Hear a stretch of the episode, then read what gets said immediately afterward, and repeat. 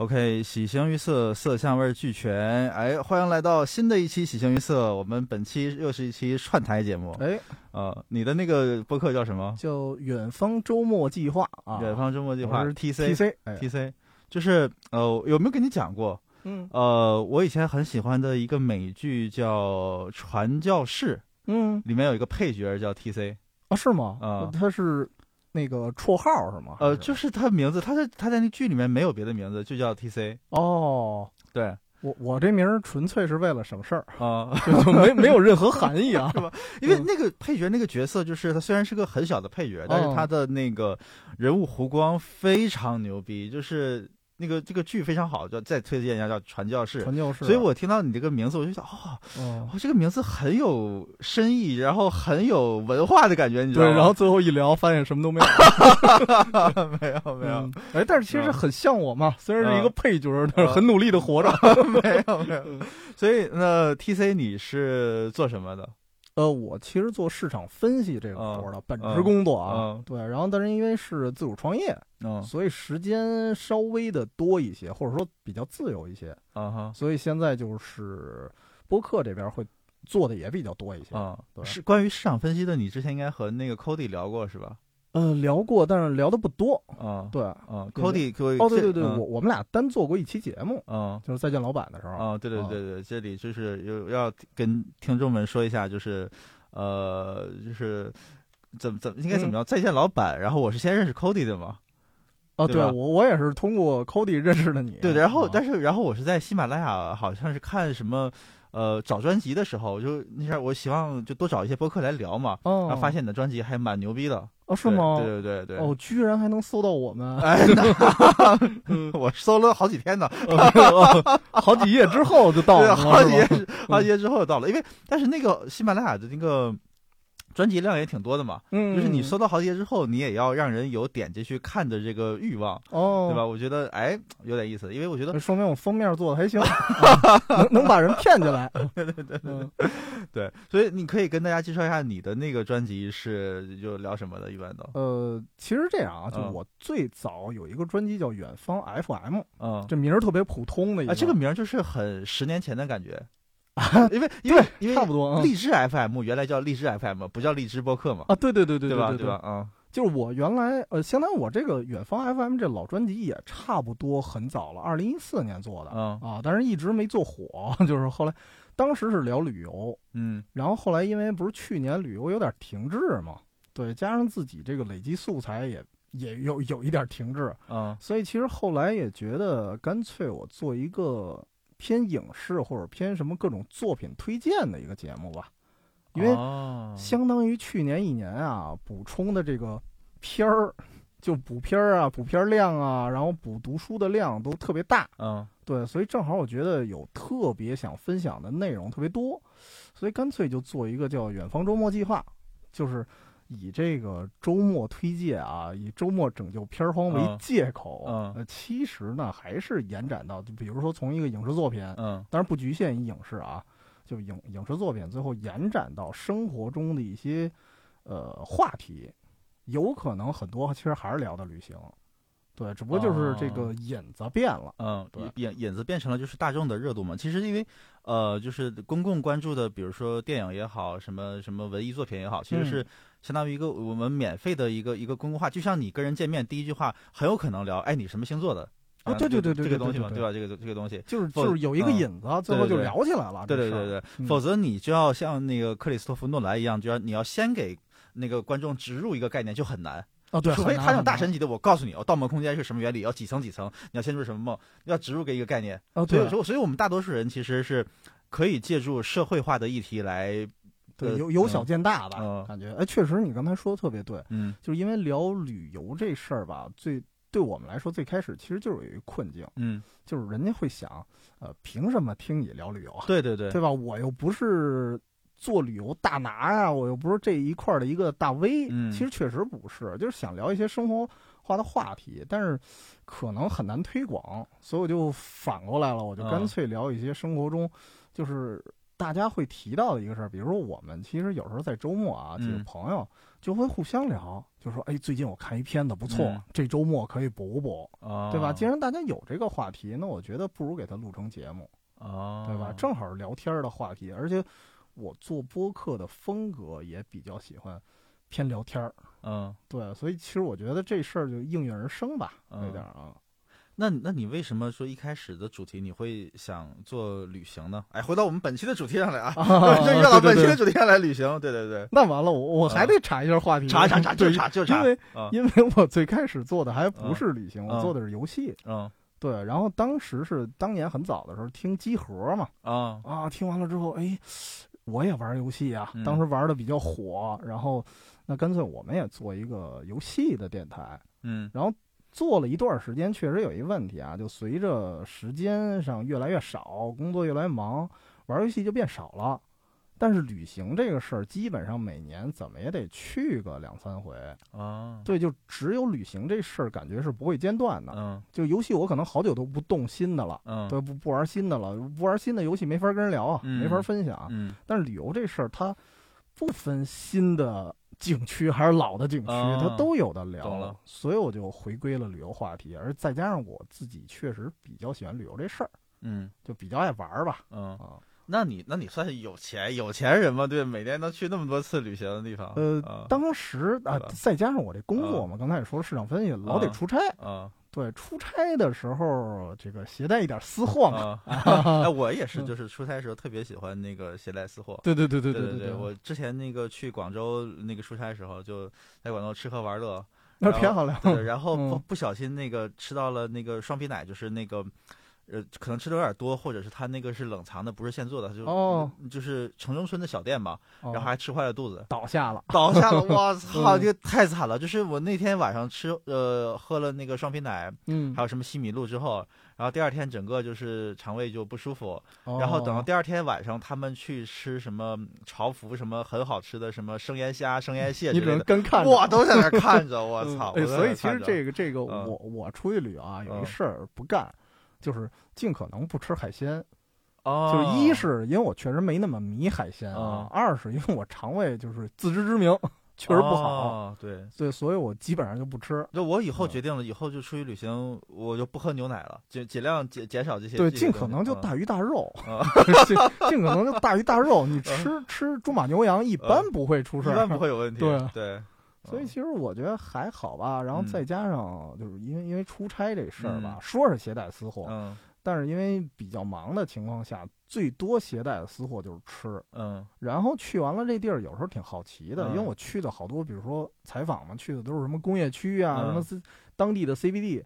去完了之后，这城市具体长什么样我不知道，啊，因为我老去的郊区，嗯所以有时候我会因为出差去过这城市，然后我折回头，我专门去那儿旅游一趟。哦，哎，那我这边要问一下，你做市场分析，其实，呃，你突然突然说你之前去郊区嘛，嗯。我就想起了我第一份工作，我第一份工作是在那个会计师事务所做审计，哦，然后我们也会去审一些公司嘛，对。然后去的也是工厂，其实审的不是公司了，是工厂，哦，因为我们要盘点库存啊，就是你查查账嘛，嗯。查账的第一步你要先知道这个公司的这个存货、原材料这些东西，嗯，所以去的也都是郊区这样对的地方。对对对对，我在深圳什么的，深圳哦就是那些，就是除了那个关外了，就是那些，包括去东莞、哦。去那个佛山，都是那个没进市区的，哦，去那些成片的。什么产业园啊，对对对对对对对，两个城市的夹缝中的一个地方，很典型的像三河大神那个那种，就是哦工厂那个那个就是那那那种感觉哦，对对对对对对对，是啊。所以你也是类似的是吧？类似的类啊似的，因为我们去的好多公司。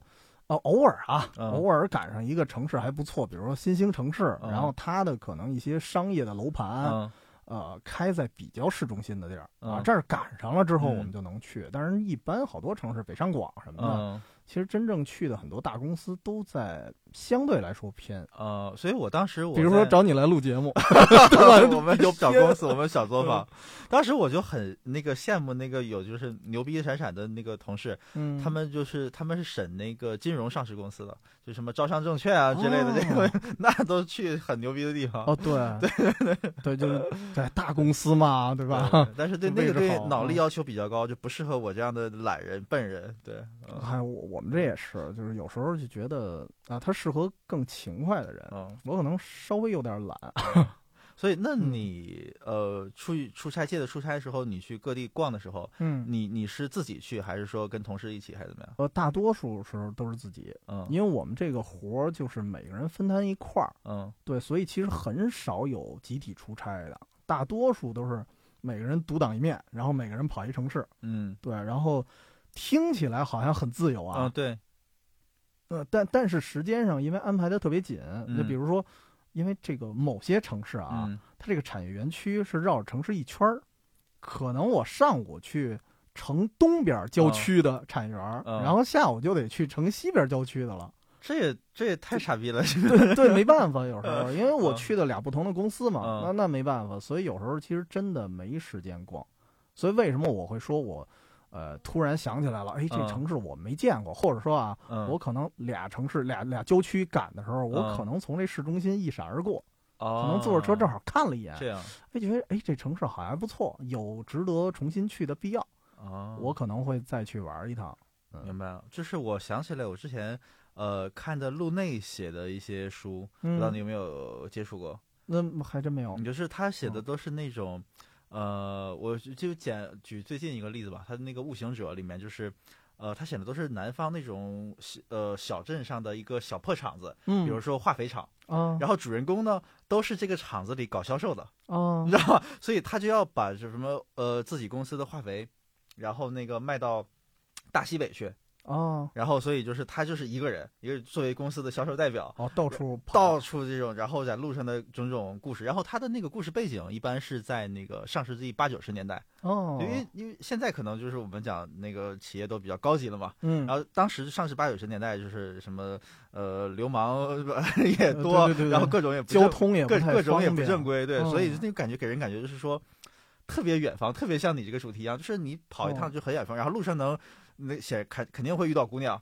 然后遇到、嗨遇到遇遇到遇到黑社会的，啊，然后遇到对方那个最重要的是一个什么？对，呃，就是对方赖账，经常就是说那个、哦你要去啊，他那个叫什么催货款嘛，哦就是我我催货款化肥对对对对给你了，啊你得把钱给我呀，得打仗，对吧？啊然后对方不给你，你就要去催，然后使用各哦种技巧什么，这个这个反正让我对我就是那个，因为他的书我基本是在那个大学的时候开始嗯看嘛，然后我就觉得让我开始产生了一种就是我很向往，就是当一个那个技校毕业的，然后去当一个催收的一个销售代表的这样的一个催催款的是吧对对对？哦，感觉蛮有意思的。还挺过瘾。对对 对，呃其实这状态也有点像之前，呃，日本有一日剧叫什么来着？啊，《孤独美食家》，嗯就是那大叔应该是做销售工作吧，嗯然后经常提着一包，然后到日本各个城市大街小巷去转。然后他有一个毛病，就是嗯只要我饿了，这事儿就刻不容缓，然后就赶紧找一个小店就吃一顿。然后因为他是就是特别着急嘛嗯吃的，所以他经常会是，呃，就不像咱们啊，可能还看一眼什么大众点评啊，然后嗯看一下评分啊，他根本就不看，所以经常会发现一些惊喜。哦对我，我带着嗯没有带着任何预期，我嗯就直接过去了。哎，发现有的嗯菜做的还不错，就是那么一状态，啊，还挺让人羡慕的啊。哎，那那正好讲到这儿，我觉得就是因为那《孤独美食家》，这肯定是那是导演安排的嘛。啊，对对对对对 那。你你在就是旅行中有没有什么遇到说特别难忘的惊喜？随便聊聊，惊喜是嗯吧？就是意外意外的发现。呃，那惊喜还挺多的。嗯其实我是我是这样啊，就是嗯我觉得旅行中，嗯，比较静态的东西给我的惊喜还没那么大。就是什么是静态？比如说嗯风景啊，嗯比如说一建筑啊什么嗯的，我觉得倒没那么大。有时候是动态的，就是人嗯，跳蚤也算，蟑螂也啊，算。对对，也算也算 也算。然后其实我嗯觉得最多是人吧，嗯因为人是我觉得有一些随机性，你想象不到的。因为比嗯如说我去一个地儿，这个地儿有什么样的风景，我肯嗯定是做攻略的时候，我其实已嗯经看了一些图片了，所以它对我来说，的惊喜没那么大。但如果我碰到一些有趣儿的人的话，我觉得，呃，就特别好。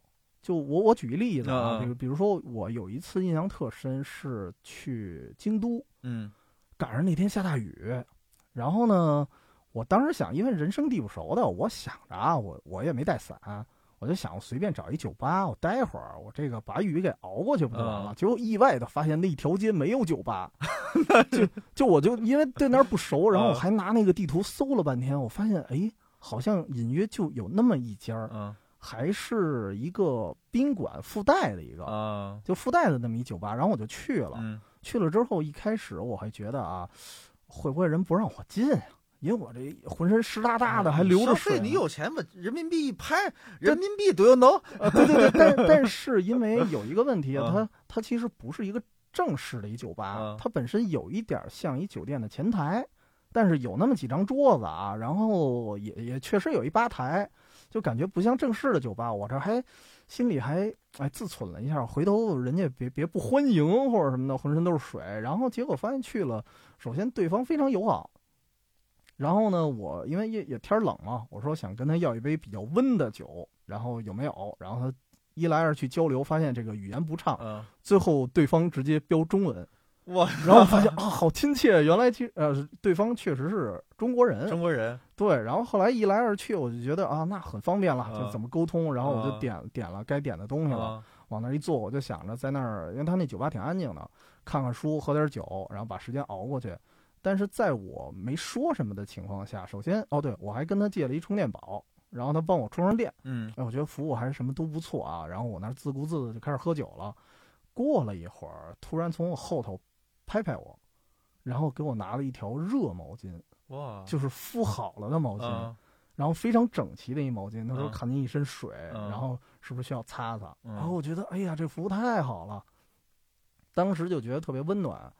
然后到走的时候，我一看雨也小了，然后嗯喝完这杯酒我就走了。走的时候临到门口，他又拿了一把伞。哎呀呀呀，对，他说哎你没带伞吧，啊对吧？然后我说，呃，然后后来我就确实谢绝了，因为嗯雨已经没了。嗯，对，然后我确实谢绝了，但是当时给我的感受就特别好，对，就嗯有一种不光是他乡遇故知的那种感觉嗯吧，就是一方面到了那儿发现，哎，对方也是一中国人，然后同时也发现他的服务非常的周到，嗯，而且那条毛巾啊，我大概看了一下。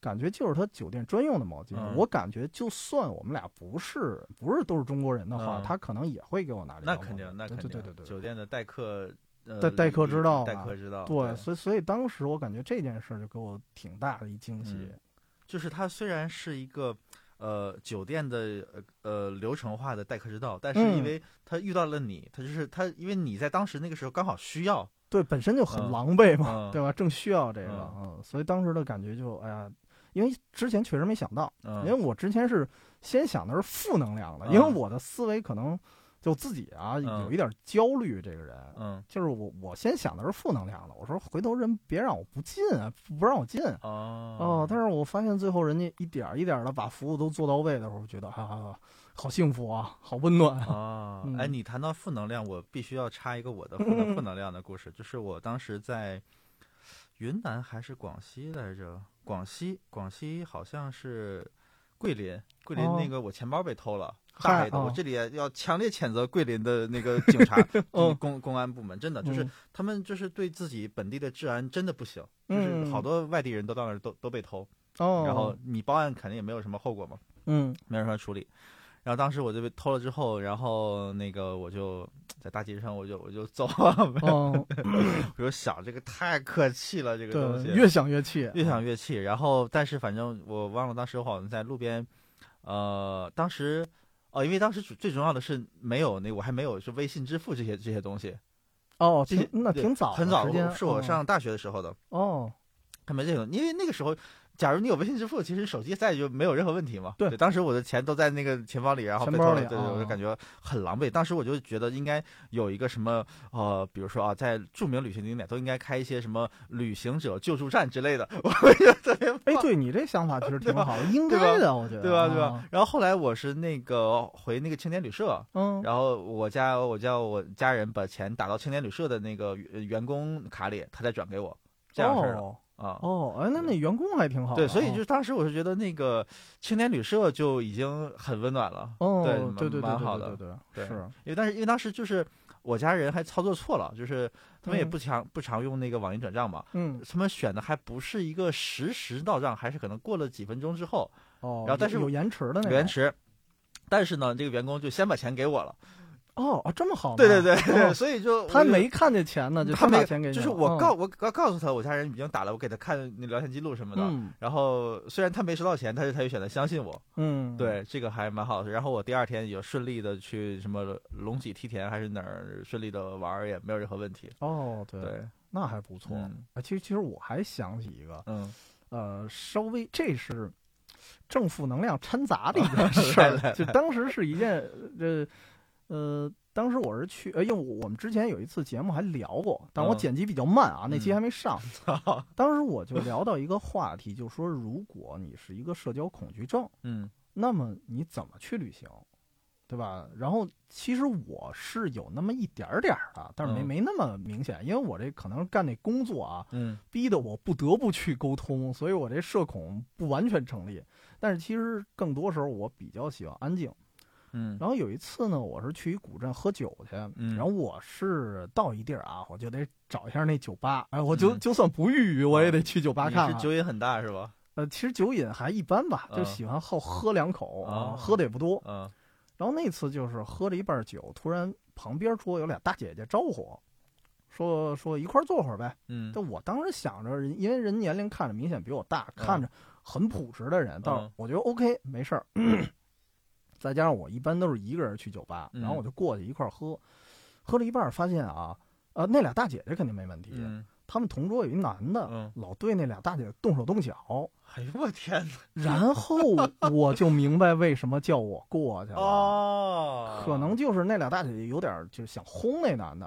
然后呢，因为那男的有点。半喝多了劲儿，我觉得就是有点以风撒邪啊，就没完全喝。那他们三个是同行的呢，还是说跟你一样是路遇？也是路遇，路遇。就是那俩大姐姐，他们俩是认识的。对，然后呢，这这男的可能是临时加入的，然后就老想跟他们一块儿喝点啊，然后老跟他一块儿碰杯。嗯。然后后来就挺烦的，但是我是属于其实，啊，我胆儿挺小的。嗯。然后呢，我一琢磨，这哥们儿看着也五大三粗的，我这 真弄弄不过呀。后来我就想了一比较鸡贼的主意，我说：“嗨，就就跟他喝呗，要是给他喝倒了呢，因为反正他也半醉了。”啊，但你你你等于他已经到了一个 level 了，然后你再半再把他灌醉啊？对，我想的是这样，但是我其实我我肠胃还不太好，就是我基本上不会喝多，但是不是因为我酒量大，是因为我。是我，我还我不是我还没喝到那儿呢，我先胃疼了。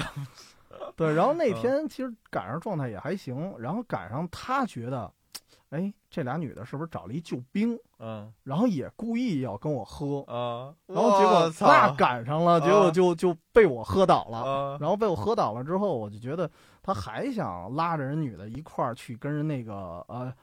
好像是说啊，我给你送回家。嗯，说你们这个古镇人生地不熟的，我熟啊，我给你们送回去。然后，然后这时候我感觉他哎醉的差不多了。嗯，然后我觉得嗯，他应该弄不过我。然后我就给他摁那儿了。然后我就给摁那儿，我说你啊，就是现在你要不站起来，我你我看一下你能不能走直线。嗯，你要不能走直线，你就直接回家。嗯，你就别别带人家回家了，最后你再自己带跑偏了。嗯，然后最后他发现我一摁住他呢，他也动不了。对，因为他可能确实是 有点醉了。对，就就我我当时也确实耍了一鸡贼，我看他看他醉态比较重的时候，我给他摁那儿了。然后他确实后来就悻悻的走了，也没辙。然后走了之后，因为那天晚上我回去的比较晚，然后这事没完，就发生了一件比较诡异的事儿，就是我回去的时候，因为很多古镇啊现在是有政策的，嗯，就是你什么酒吧呀不许太吵，不许扰民。所以那条路特别的僻静，而且那应该是夜里两三点钟了。然后呢，那路上只有我一个人。然后我走着走着，我就听见后背有脚步声。我操！然后我就特别担心，就是一般情况下，回头啊啊！我一开始还没敢回头，因为我想回头人扑上来怎么办啊？我当时就想着。会不会也是夜归的客人？但是我第一想法其实想的是不是刚才那个人啊，他被我打断了，是不是来报复我啊？对对对，对我特怕这个。嗯，然后我就后来走了一个相对光亮的地方，然后我就转了一下头，我发现脚步声也没了，人也不在了。哦，对，但是因为那个灯光它照的比较近，因为那个那个古古街里头啊，它那个。本身就是光线比较闭塞，再远处就是一一团黑，我根本看不见远处到底有人没人。我只知道确实脚步声没了，嗯，而且刚才肯定不是幻觉，因为太安静了，那就能听得出来，肯定是有一脚步声。嗯，所以那件事之后，但但是后来我回去，什么事儿也没发生啊。反正那件事之后，其实让我心里有那么一点儿芥蒂，就是呃，其实再下一次，比如说我再去酒吧喝酒，然后要不要仗义直言这事儿吧，我可能就得掂量掂量了。嗯，就是反正从我自己的角度，比如说听咱们节目的朋友。其实给一个建议，就是如果您现在是势单力薄的，对吧？然后再加上对自己的体力啊、战斗力没那么强的信心，我觉得就你可以帮忙，比如说报个警什么的，但是自己别强出头。对，这是我的一感受。对，所以这事儿其实让我当时，如果当时晚上没听见那脚步声啊，我是不会有这感受的。哦，就是因为有那脚步声，当时给我吓着了。对，确实很害怕。然后我还攥了一下，我手里其实有把伞，但是特破的那种伞。我估计啊，就是也也打不了人。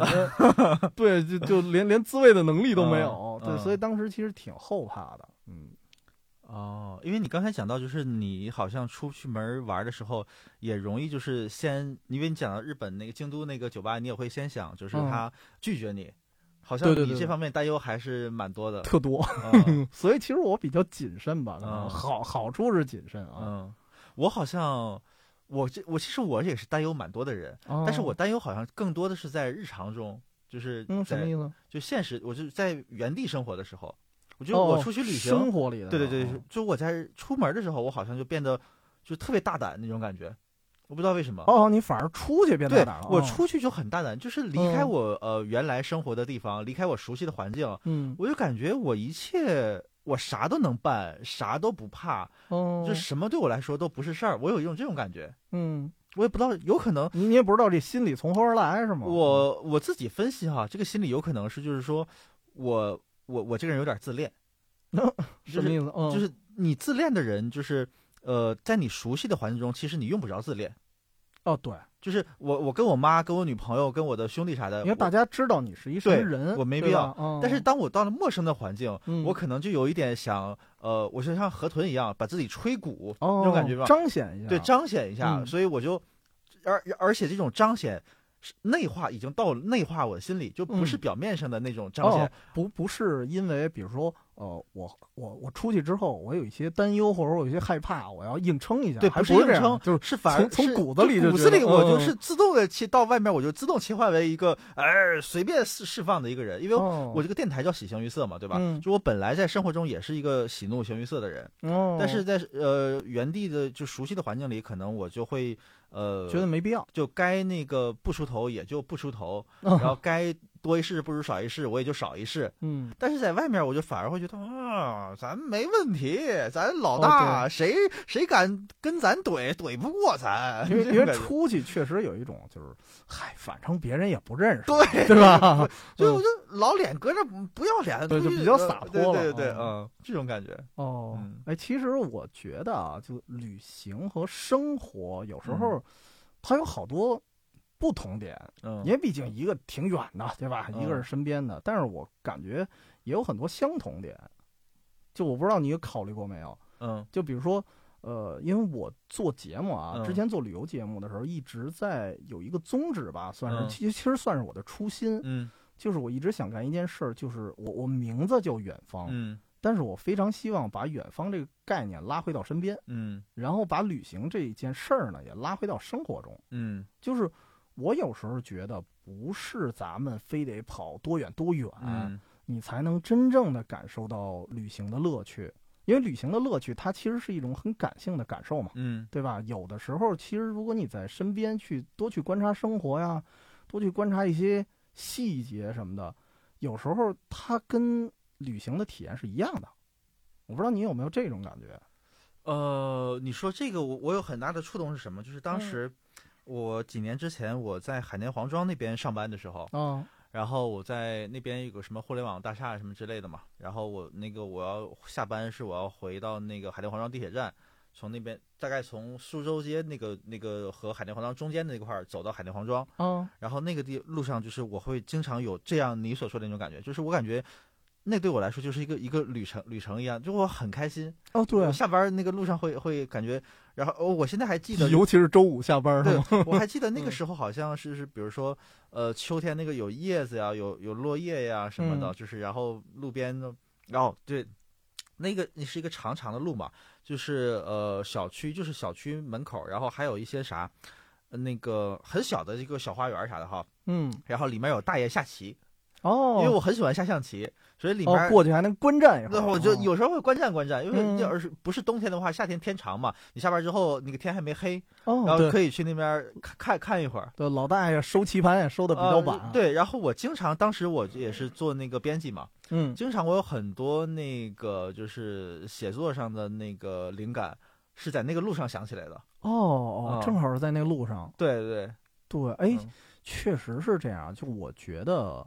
旅行啊，就这就就旅游这件事儿，它是能带给你很多东西。嗯，那么其中一个其实就是灵感，就是我可能啊，刚才不是正好说到，就为什么最后做旅游节目了？因为可能就是因为老那会儿老出去，嗯，然后后来老出去之后，因为你想我老出差，那我肯定没时间玩游戏了，嗯，那我这个时候。固然是在路上的时间多，哎，就是在路上的时候想，要不做一档旅游节目吧？你看旅游有各种各样的感触，那为什么不把它啊说出来呢？嗯哼，对，所以当时这个我觉得灵感也是来自于旅游的路上。嗯哼，嗯，那那这个就是说，呃，这个灵感，呃，我有个问题就是说，你在不同的地方旅行的时候，嗯，他给你的灵感是不一样的吗？呃，稍微有点不一样，他给你的感触什么的，呃，我觉得感触有时候是相似的，就是灵感肯定不一样。对对，比如说我到这儿啊，想录这期节目，然后到另外一个地儿呢，比如说这这条路呢就是美食街嘛，那我可能想录的就是美食节目。对，但是我觉得感受，呃，单说，嗯，因为我觉得旅行这件事儿，它感受特别综合啊，其实很难以名状，因为它特别丰富。嗯，你比如说。有的时候我们旅行的时候感受的是陌生感，因为咱们比如说上下班啊，像如果像你刚才那种上下班路上本身很美，嗯，那我觉得还好，嗯，但是大多数人其实上下班的路比较枯燥，嗯，就是城市森林嘛，嗯，对，它有一种审美疲劳，嗯，那怎么突破审美疲劳呢？其实就是靠旅游，嗯，因为我去了另外一城市，哎，我发现。我看到的所有街景，哪怕可能啊，对于当地人来说，嗯，他们就熟悉再熟悉不过的一条破街区了，嗯，但是对于旅游的人来说，哎，跟我家乡就不一样，跟我常住地也不一样，对我要的可能是那种陌生感，明白？这是一种，还有一种，比如说，有时候会有一种刺激的感觉，就他可能不是陌生感，就我我不知道，有的时候我好像跟别人聊过。他们有这么一种感受，就是我看到某一个风景的时候，或者看到某一个场景的时候，我突然脸一麻，这是啥呀？没有吗？没有，我就没有，就特别激动。啊，但不一定是我看到什么名山大川了啊，就是可能是某一个旅行中的一个细节，就突然觉得呃脸脸就发麻，就觉得好激动啊！我也不知道激动什么的啊，就是看觉得这这一瞬间的场景让我觉得很愉悦。啊，这就是一种刺激感，所以他他感触是很多的。但是这个它不分城市，嗯，就有可能我在我家乡，我哪怕我没出去旅游，我可能突然有一天我看到某一个以前我好像没见过的场景，这种陌生感啊、刺激感可能都会奔涌而来。嗯嗯，你讲到这个，其实我我会觉得我有一个毛毛病，就是刚好跟你这个相反。啊，你刚才讲到就是人那个要出去远方什么那个感受嘛，嗯，其实其实本质上是他。呃，日常生活中感受力可能弱一点，或者说，比如说，就是同样的东西，嗯，呃，你你路过元大都什么，你就路过了，然后他可能，对对对对，路过了就会仔细看鸟、看枝桠发芽这些东西。就是我一方面我在那个熟悉的生活里，我能发现这些东西，嗯，但是呃，这个东西带来的一个影响是，我在去远方去出门去旅行的时候，嗯，我会有点过分的追求。呃，新鲜刺激，就是想去过分的体验更多东西。我举个例子，啊，当时我还在天津上学的时候，我在天津上学嘛，当时北京对我来说是非常新鲜的地方啊。然后当时正好也离得近，呃，离得近。然后我跟我另外一个同学呃一起来北京玩，然后他是天津本地的，他也不怎么来北京。嗯。然后，呃，我们记得当时我们在什刹海。没事，你可以用电脑把它支上，或者你可以把它这样那啥。得嘞好嘞。嗯。你可以用我这样这样，对对对对对，这样就好。哎，这样就好了。好嘞，你说的 这个麦克风掉了下来，跟大家解释一下。没事儿，没事儿，刚好你电脑适合当个支架。然后当时我和那个另外天津同学来什刹海这块儿，然后什刹海那块儿可能就是有两个并并列的桥，或者是还是一个桥旁边我知道有两条路，就是那个后门桥和金锭桥。就那俩人挨着的，反正是很近，就是可能比你想象的，可能不是你想的那个啊，可能就随便两条很近的两两条小路，很近的两条小路，嗯，然后你就能用肉眼看到这条路，嗯，也能看到那条路，嗯，但是就是，但是我们就可以走近的这条嘛，对，但我非要走远的，哦，你非要走远的啊，因为我觉得我想走远一点，你知道吗？我非要走远，但是本质上你已经看全了，就是你不用走的，就是你肉眼已经看到了它的全部，嗯，你懂吗？你没必要走走走一段，一个正常的人不会去非要走一遍的。但当时我就是一个傻逼，我是一个不正常的人，我就非要，我觉得我要走一下才算体验，我用肉眼看不算，我要走一下。哎，这个我觉得啊，我觉得很正常。嗯，对，因为我我我也有过这感觉，对，而且有有两次经历啊，可以说一下。一次就是什么，一一方面是什么，尤其是你说桥的，嗯，因为我以前是出去玩，我爱拍桥的照片嗯。对，我当时当时当年还有人人的时代啊，我当时应该是收集了两百四十多座桥的照片，因为它正好一个相册是一百二十座嘛。哦，哎呦，这个这个这个 太古老了，这个对对一一百二一百二一百二，这个数字我记得，这个数字我记得。对对对，所以我收集了两个相册多一点儿，所以应该至少二百四十座。所以我只要一座桥，我看见了，我一定要走上去。对，其实走上去你发现啊，就但是确实有的桥它感觉不一样。嗯，对，它走上去确实感觉不一样，而且对于拍摄者来说，他的视角也不一样。嗯，所以其实我觉得走上去无所谓。这这是一种，还一个感触是什么？就我印象里啊，比如说出去玩，我有时候就看见一条街，我看了地图了啊，我感觉那边街好像也没啥东西。嗯，但是呢，我不知道为什么，我就想到那个拐角，我就想过去看看。哎，我就有这种感觉，我就是我不知道拐角，我就看着那个路就在前边的嘛，但是我不知道路左边和路右边是什么。对，我想过去看一眼。对对对对，到到那十字路口，然后对看一眼，到那儿看了一眼之后，发现哎没啥啊，不是不光是 没啥，有可能看完了之后，哎还有别的路口，我要要不再再绕一圈。对。因为这个，我当时还有一个算是小遗憾，嗯，是什么呀？当时有几个朋友，我们一块儿啊去下去拍照片去，嗯，然后到哪儿呢？就是通州那边有一高碑店的古文化街，嗯，我去过好像，哎，那那个地儿呢，都是一些仿古建筑，其实不是真古，都是后来新修的，对，都是后来新修的。然后正好我们走到那儿啊，其他哥们儿有一点就是审美疲劳了，嗯。然后我呢，其实还想往前走，但是我就有点屈就于大家了。你看大家都不过去了，算了，不过去了。当时呢，我倒觉得没什么。好多年后啊，我才知道那个道路的尽头，如果走下去呢，是有一个叫佛文化博物馆的。我靠！然后那个博物馆，我看了一下它内部的照片嗯，就是非常密集、非常巨大的佛像，就是密集恐惧症加巨像恐惧症，然后同时还是佛像，你能能感受那种。就是那个那个风景很特别的，嗯，但是呢，等我知道这事儿的时候，人家那馆已经关了，关了，对，哇，所以就觉得特别可惜。如果当时那条路啊，我们坚持下去走下去，嗯，一定会有不一样的感受，嗯，对。所以有的时候，其实你看似平平无奇的一条路，嗯，然后甚至你在地图上查，你可能也查不出什么来，但是有些意想不到的东西，嗯，对。所以我觉得。就既然有体力的情况下，就那么两步路走吧。对，有可能你走走了十条，有九条都是没什么东西的。啊，对。但是你碰到那一条，你就你就值了，你就赚了。对，因为那九条啊，我要没什么东西，我也记不住。对对，我就记着这一条就够了啊，就有的聊了。嗯，那你这你怎么会？你怎么看待就是在旅行当中与人结伴的这这个关系？就是你刚才讲到，就是因为哥们儿的存在，所以导致你你屈从于大家。哦。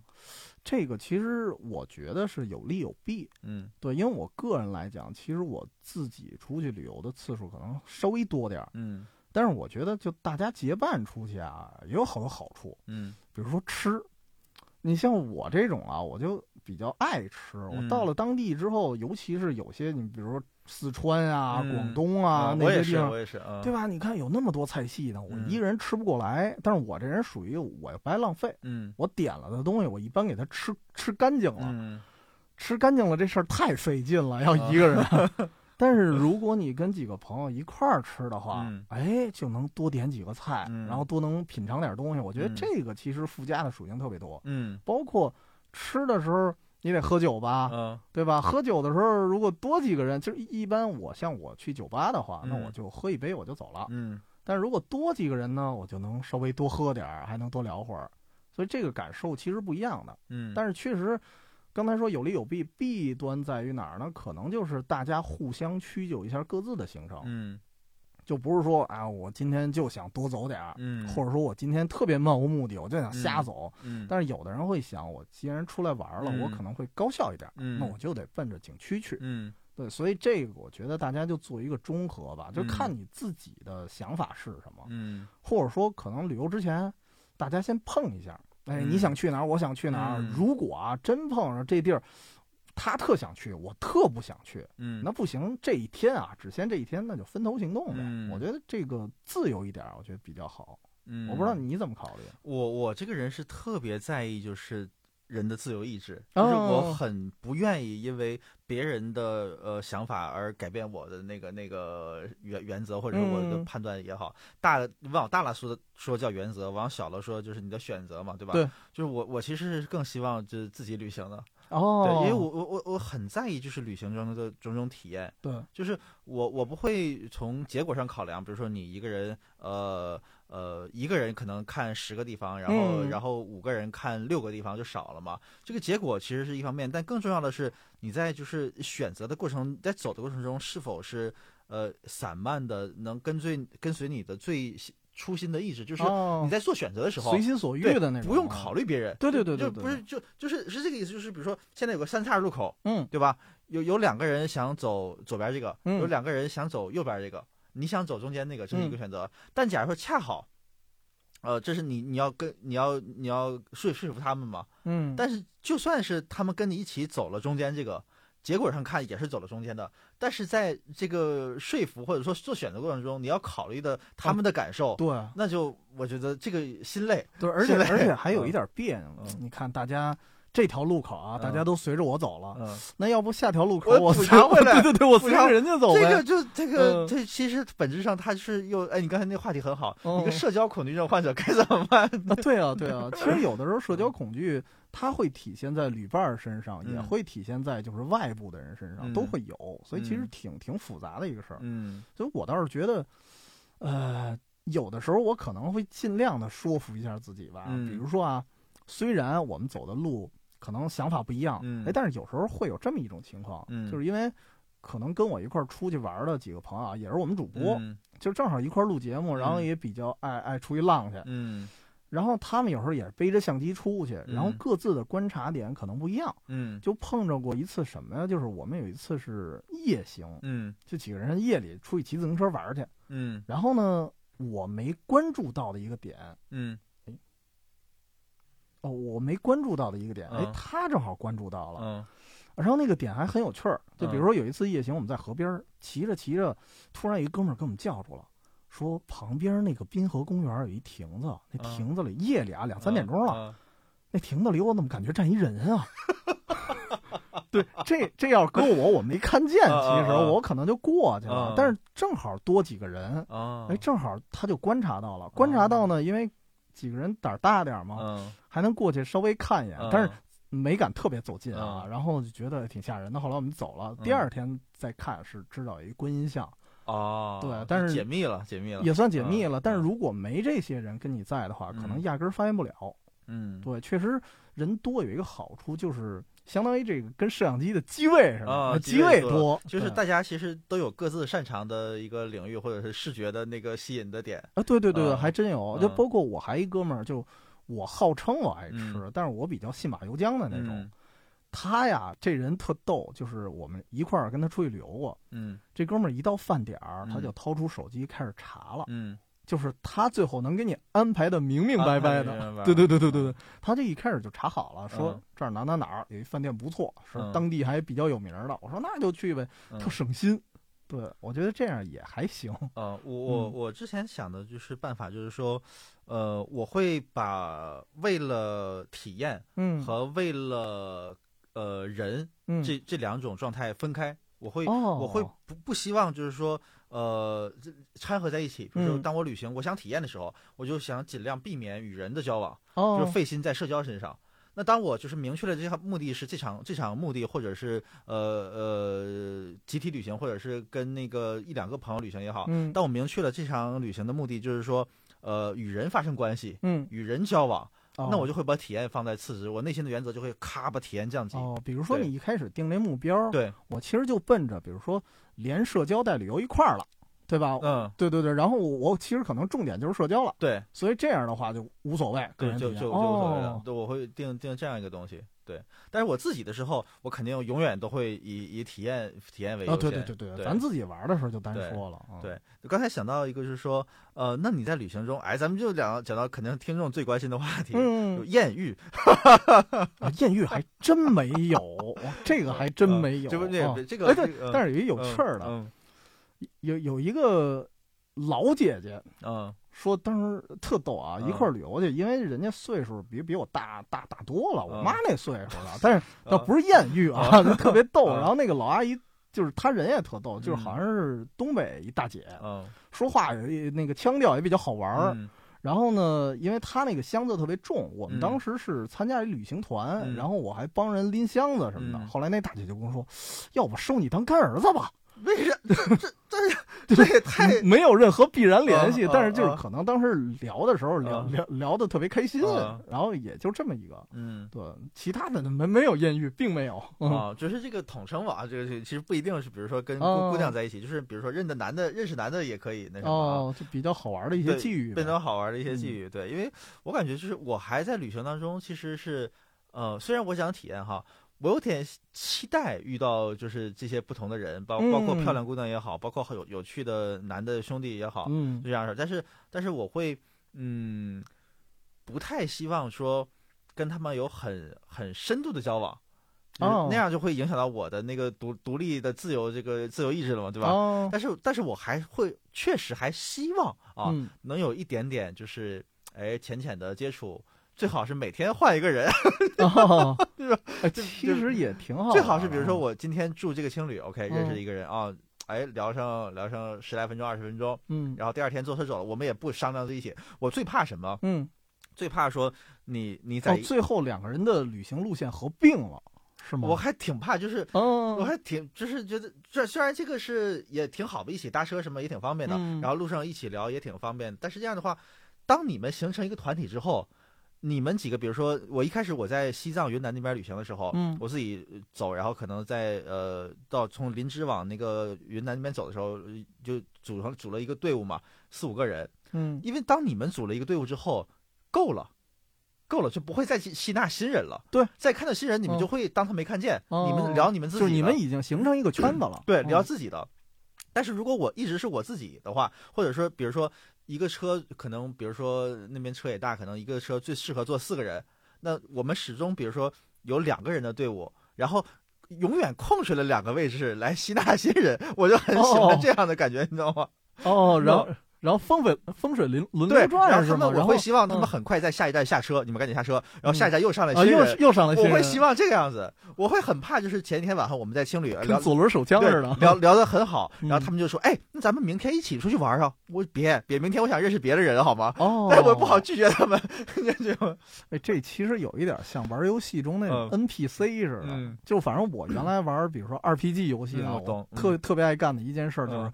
跟所有 NPC 对话，对对，巨浪费时间，没错没错。但是，就你也不知道，有时候巨好玩。有的做的特别糙的游戏啊，它 NPC 说的话，有的人是重合的，一样的。嗯。但是有的做的好的、精细一些的游戏，他说的就是不一样。嗯。就就非常好玩，你就愿意跟所有人去掺和一下。但是，就跟你那感觉一样，就是千万别把旅程合并。嗯，就觉得嗯，那就没意思了。嗯对我路途中还遇见不同的人嘛，对吧？嗯有时候我觉得可能去个餐馆，因为或者去个酒馆，为什么？为什么刚才我说酒馆人家招呼我，我会过去坐一会儿？嗯对，我觉得这个就是大家路上聊聊无所谓，嗯但是绝对下一站啊去哪儿，嗯，那就算了，对，啊我我就走自己的就行。啊，你也你也是这个样一个一个感觉，哦，差不多，嗯因为我觉得既然我选择了，当时我选择了一个人出去玩儿，嗯那我可能目的性跟你差不多，嗯我这一路就是为了去感受了，而且嗯我在心里，我哪怕没有手写的一个详细的攻略啊，我心里这攻略其实已经做好了，嗯对，然后这个的时候，我肯定不希望有人加入我的行程，嗯我就是中途可能吃个饭的时候碰上聊会儿，嗯聊会儿就完了。嗯，对，嗯，哎，那我插一句，就是，那你在旅行的时候，你会在意手机上的就是网络的这些朋友的社交，比如说，呃，嗯。你正在旅行那个，可能咱就不说你最忙的时候啊，哦就是比如说你没没看到一个风景了，你在路上的时候，嗯。比如说你的朋友们或者是同事或者是家人说跟你说，哎，那个跟你想聊点啥，你会想搭理他们，还是说，哎，不要打扰我？哦，搭理啊，嗯。对，因为我觉得。就是在旅行中跟自己远方的，嗯。因为那时候我在远方嘛，对，吧你在远方，嗯。我跟远方的 家人啊或者朋友的沟通，我觉得它是旅行中一部分，哎，讲讲怎么就特别好玩。比嗯。如说啊，我还习惯，嗯。我去好多地儿，我爱看雕塑，嗯我也不知道这是一什么习惯，我就觉得好多地儿的雕塑特别特别逗，嗯或者说尤其是北京啊，如果你仔细的去逛一些老城区，嗯你会经常发现一些什么老的小区门口啊，或者说某个什么。呃，立交桥的桥下呀，嗯会很突兀的放一个雕像，然后这个雕像没有任何意义，甚至连铭文都没有，有的是有铭文的啊，啊有的是没有嗯。哎，我就特别爱关注这些东西，然后甚至有的那个雕像还特灵异。嗯然后这时候，因为我有几个就朋友的圈子，我就嗯有时候会发给他们。嗯哎，你说这这这雕像怎么长这样啊？然后还有的是什么？嗯比如说我哥们儿长得本身就比较有特色，哎，我说这雕像怎么长得那么像你呀、哦，就他们不是，我都不是等他们发，我可能嗯主动的就发过去了。明白，对，然后像家里人，我一般至少我还会报一下平安。嗯对，所以这样我觉得，其实，在路途中聊天这事儿，我我觉得挺好玩的。然后有的时候，甚至啊，有可能嗯就是聊着聊着，嗯迸发出我一个新的灵感。比如说，就就可能瞎聊聊天啊。嗯今天我本来不想喝酒，嗯聊着聊着呢，也不知道怎么就聊到酒了。嗯然后我就引发了我新的这种食欲，哎，我那要不去超市买点酒，嗯回那个酒店喝吧。嗯有时候也会这样，就是它是会有一点啊，就是它不会完全改变我行程，嗯但是它会让我的行程多一些小的项目。我觉得这样嗯其实挺好的。嗯，嗯你呢？我我突然意识到，我好像也很渴望这样的感受，嗯，但是我之前很少这样做，哦，我总是觉得别人那个没你办法。你就不回了是吗？呃，不是不回，哦就是他们跟我说我会，但我不会像你是主动发，嗯因为我我会觉得就是说他们跟我没有很强的这个同样的理解力，就是哦毕竟他们看不到这个东西，我我还要跟他们解释说哦我在对哪个瀑布面前，然后这块儿是在多多远，我坐了多长时间车，这个位有多好，它嗯怎么？我觉得我解释很麻烦，我是个很怕麻烦、很懒的人，就从这个角度来讲，我是蛮自私的，嗯我不我懒得把我看到的好东西分享给别人。哦，你懂吗？就是就是因为你的分享出去之后，呃，必然会引起引发一些疑问，引起疑问或嗯者什么的，你就要对这去在哪儿啊？对对，帮他们来完善，帮他们构建这个理想中的这个图形。嗯就就我很自私的，我就不愿意那个费这个事儿了。嗯但如果是比如说晚上回到旅馆里，我没什么事儿，嗯，我可能会愿意这样做。啊，正好有闲下来时间了，对，对吧？当我在外面的时候，我可能就没什么这个想分分分享的欲望。哦，哎，其实我这样也是可能啊，有一部分出于我对跟我联系的这些人的了解。嗯。比如说，你像我们一块儿录节目，有一哥们儿，我我们远方周末计划的啊，嗯。他特逗，呃，基本上。呃，因为我们会推荐不同的类型的电影嘛，嗯。或者说小说啊什么的，嗯。基本上恐怖片儿全都是靠他，哦。因为他特爱看恐怖片儿，所以我刚才说的，比如说我看的一些雕塑啊，哦或者一些场景比较灵异的，嗯。我第一个就想到他，嗯。因为我可能是基于对他的了解，嗯。我觉得我不需要给他解释，嗯我就给他追过去，他说嗯哎这玩意儿真吓人，下下回咱聊节目的时候可以聊聊这事儿，嗯对，就这么简单。所以其实我我倒不需要聊太多，哦，对我就是根据他们各自的一情况，嗯然后然后就给他们发各自不同的东西。哦，嗯，这个蛮蛮好，就是你你还你是你是对这些呃身边的人，你你有一个很清晰的认知，有一大概的认知吧，就大概的认知，因为我大概知道他会喜欢什么。比如说，其实同样有时候啊，呃呃，我我确实见过那种情况，有一些人。他出去之后，他什么都愿意分享啊！这个风景，我看一瀑布我也让看一瀑布我得分享；看一大高楼我也得分享一下。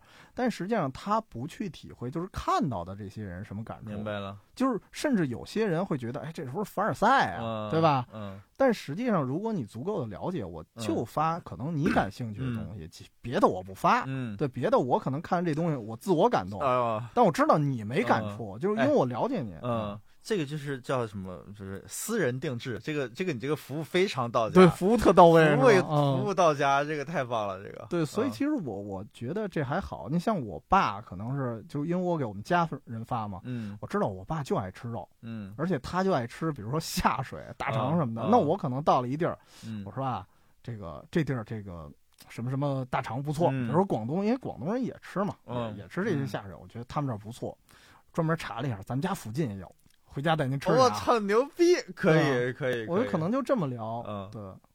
呃，然因为因为这可能啊，我觉得可能跟我们家庭关系有关。嗯。因为呃，说到这儿，其实刚开头不是说我为什么喜欢旅游这事儿吗？其实也是我们家人熏陶。嗯。因为我们家原来我爸就是做旅游的。嗯。他是旅行社的副社长。嗯。同时呢，有一段时间他是编写菜谱。嗯。就是还真是给国家机关。写那种非常正式的菜谱，然后所以他到处要吃。怎么叫编写菜谱？他不是厨师，他不是厨师。怎么怎么叫编写菜谱？就是因为早期啊，九十年代到八十年代那会儿啊，因为咱们首先没有网络，没有那么多什么百度百科，嗯，那么大家要了解什么八大菜系呀，各个菜系你的历史啊，你的那些图样啊，那怎么聊啊？就是靠一些，比如说类似于年鉴、图鉴，嗯。我爸他就是负责出这个图鉴的，嗯，官方图鉴，嗯，对，然后呢，他就到处去吃去嘛，啊，吃完了他就回来跟我们讲，说这地儿啊，这吃的不错，然后怎么着，哎呀，所以他算是一个出版人，呃，算是算是，因为其实他最开始是干这摊儿，然后后来就，就他他他工作挺挺挺错综复杂的，后来干公安，然后公安下属有一个旅行社。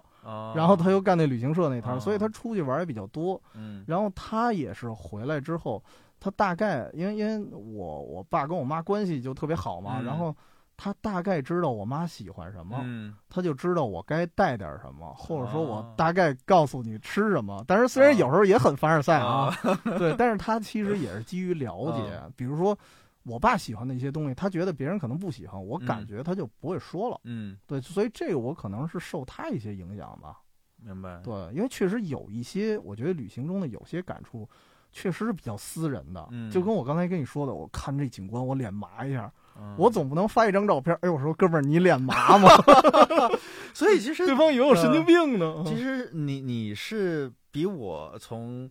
呃，对朋友来说更好的旅行者，你能给朋友们带来带来快乐，带来这些东西。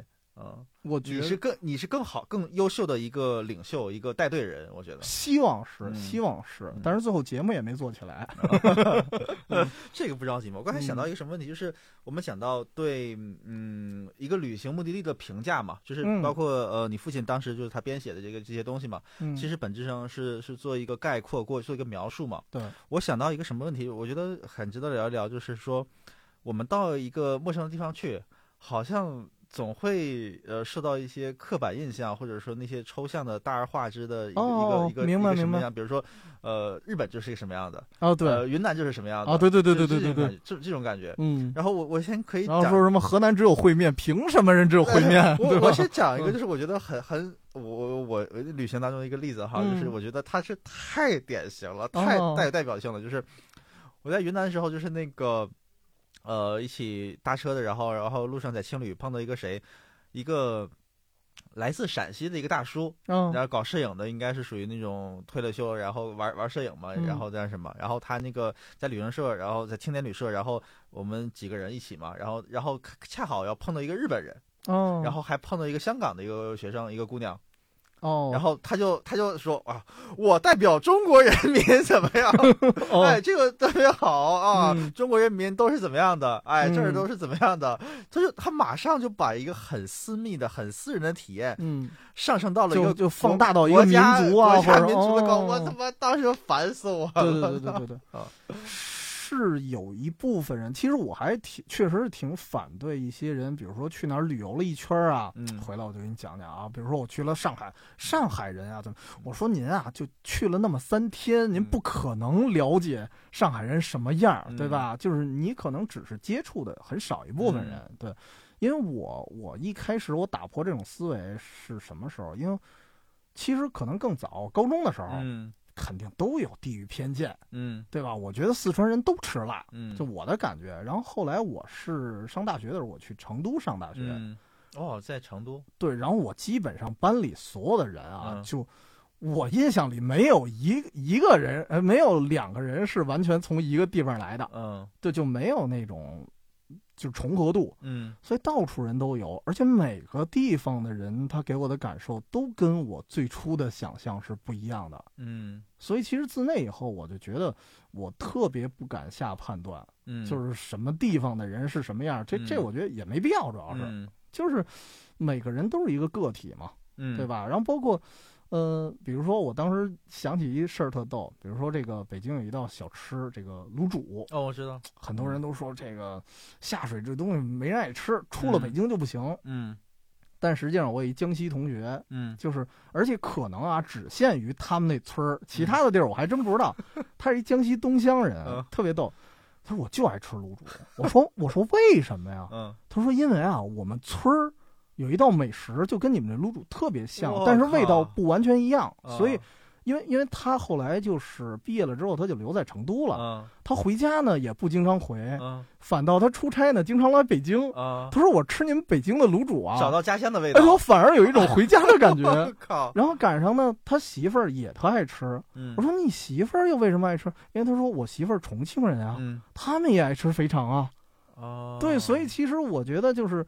跟我们想象中一个地方的美食啊，它的地域性其实有时候没那么强，听起来好像很有障碍，或者说门槛特高似的。其实有时候并不是。各地的人，就我我还觉得我这江西这哥们儿，他应该不能代表全部，嗯，他可能只代表他们那儿。那有的地方可能也不吃，嗯，对。所以其实我觉得，就是看你碰上什么样的人，你可能会有不同的体会，但不代表这一个大地区就全都这样。嗯，对，我明白。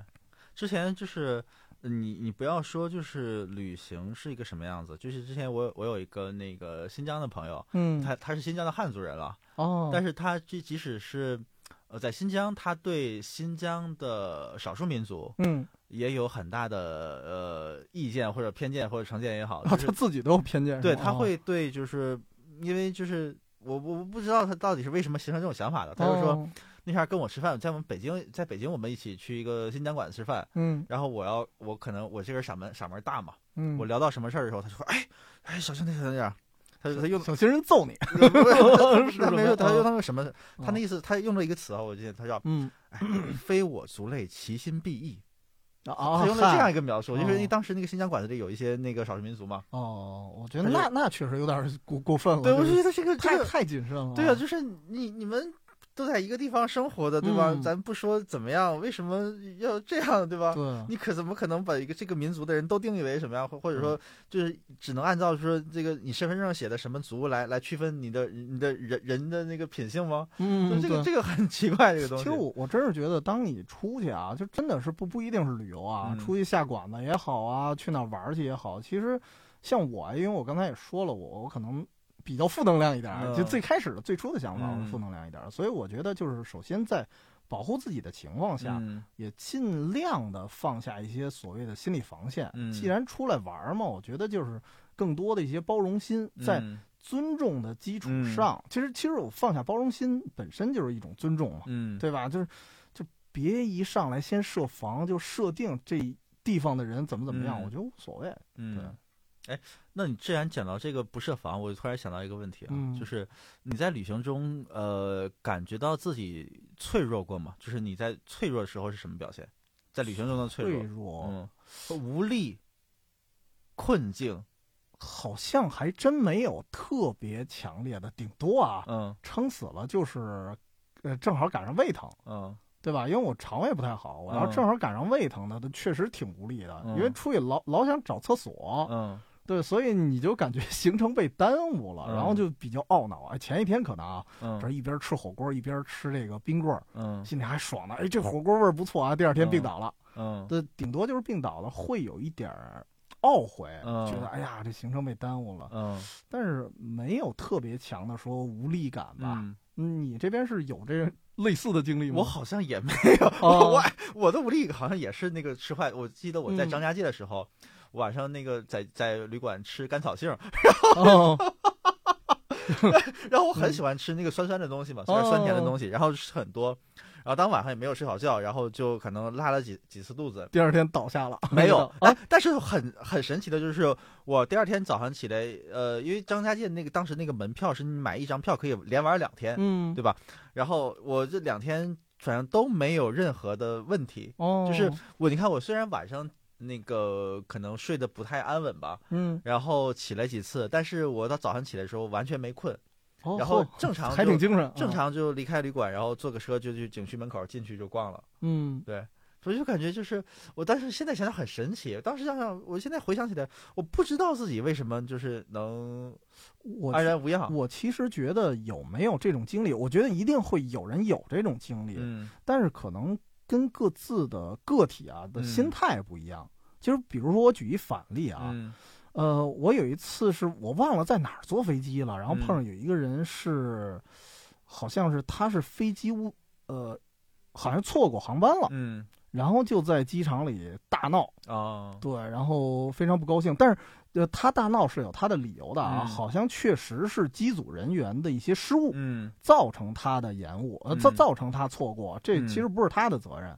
但是呢，就是有时候觉得那么闹，而且他大还哭，然后就嗯。那状态，我就感觉这人已经有点巅峰了，嗯。就对自己其实对自己的身心啊挺不好的。嗯。我觉得，如果不是说特别要紧的事儿，嗯。其实没必要。但是人家有没有要紧事儿，我不知道啊。嗯。只能旁观者角度去说。嗯。因为我举一反例是什么？就我之前有一朋友，嗯。他发朋友圈然后说：“哎呀，我到了飞机了，然后眼睁睁的看着我们那航班飞走了，嗯就是他就是错过了。嗯哎，但是他就属于那种心态，不着急，我先发个朋友圈儿，啊 然后我还问候了他一下，嗯然后他对方跟我怎么回的呢？说：“嗨，这不你录节目素材又有了吗？”嗯对，所以他的心态非常好，所以那个时候其实你想错过航班，你这钱不老少的，因为是国外嘛，嗯这至少上千了吧，这一机票。嗯所以其实对于很多人来说，其实很沮丧的。嗯，但是我看他那朋友圈的状态，包括他回我那信息，我觉得，哎，这人心态好棒啊！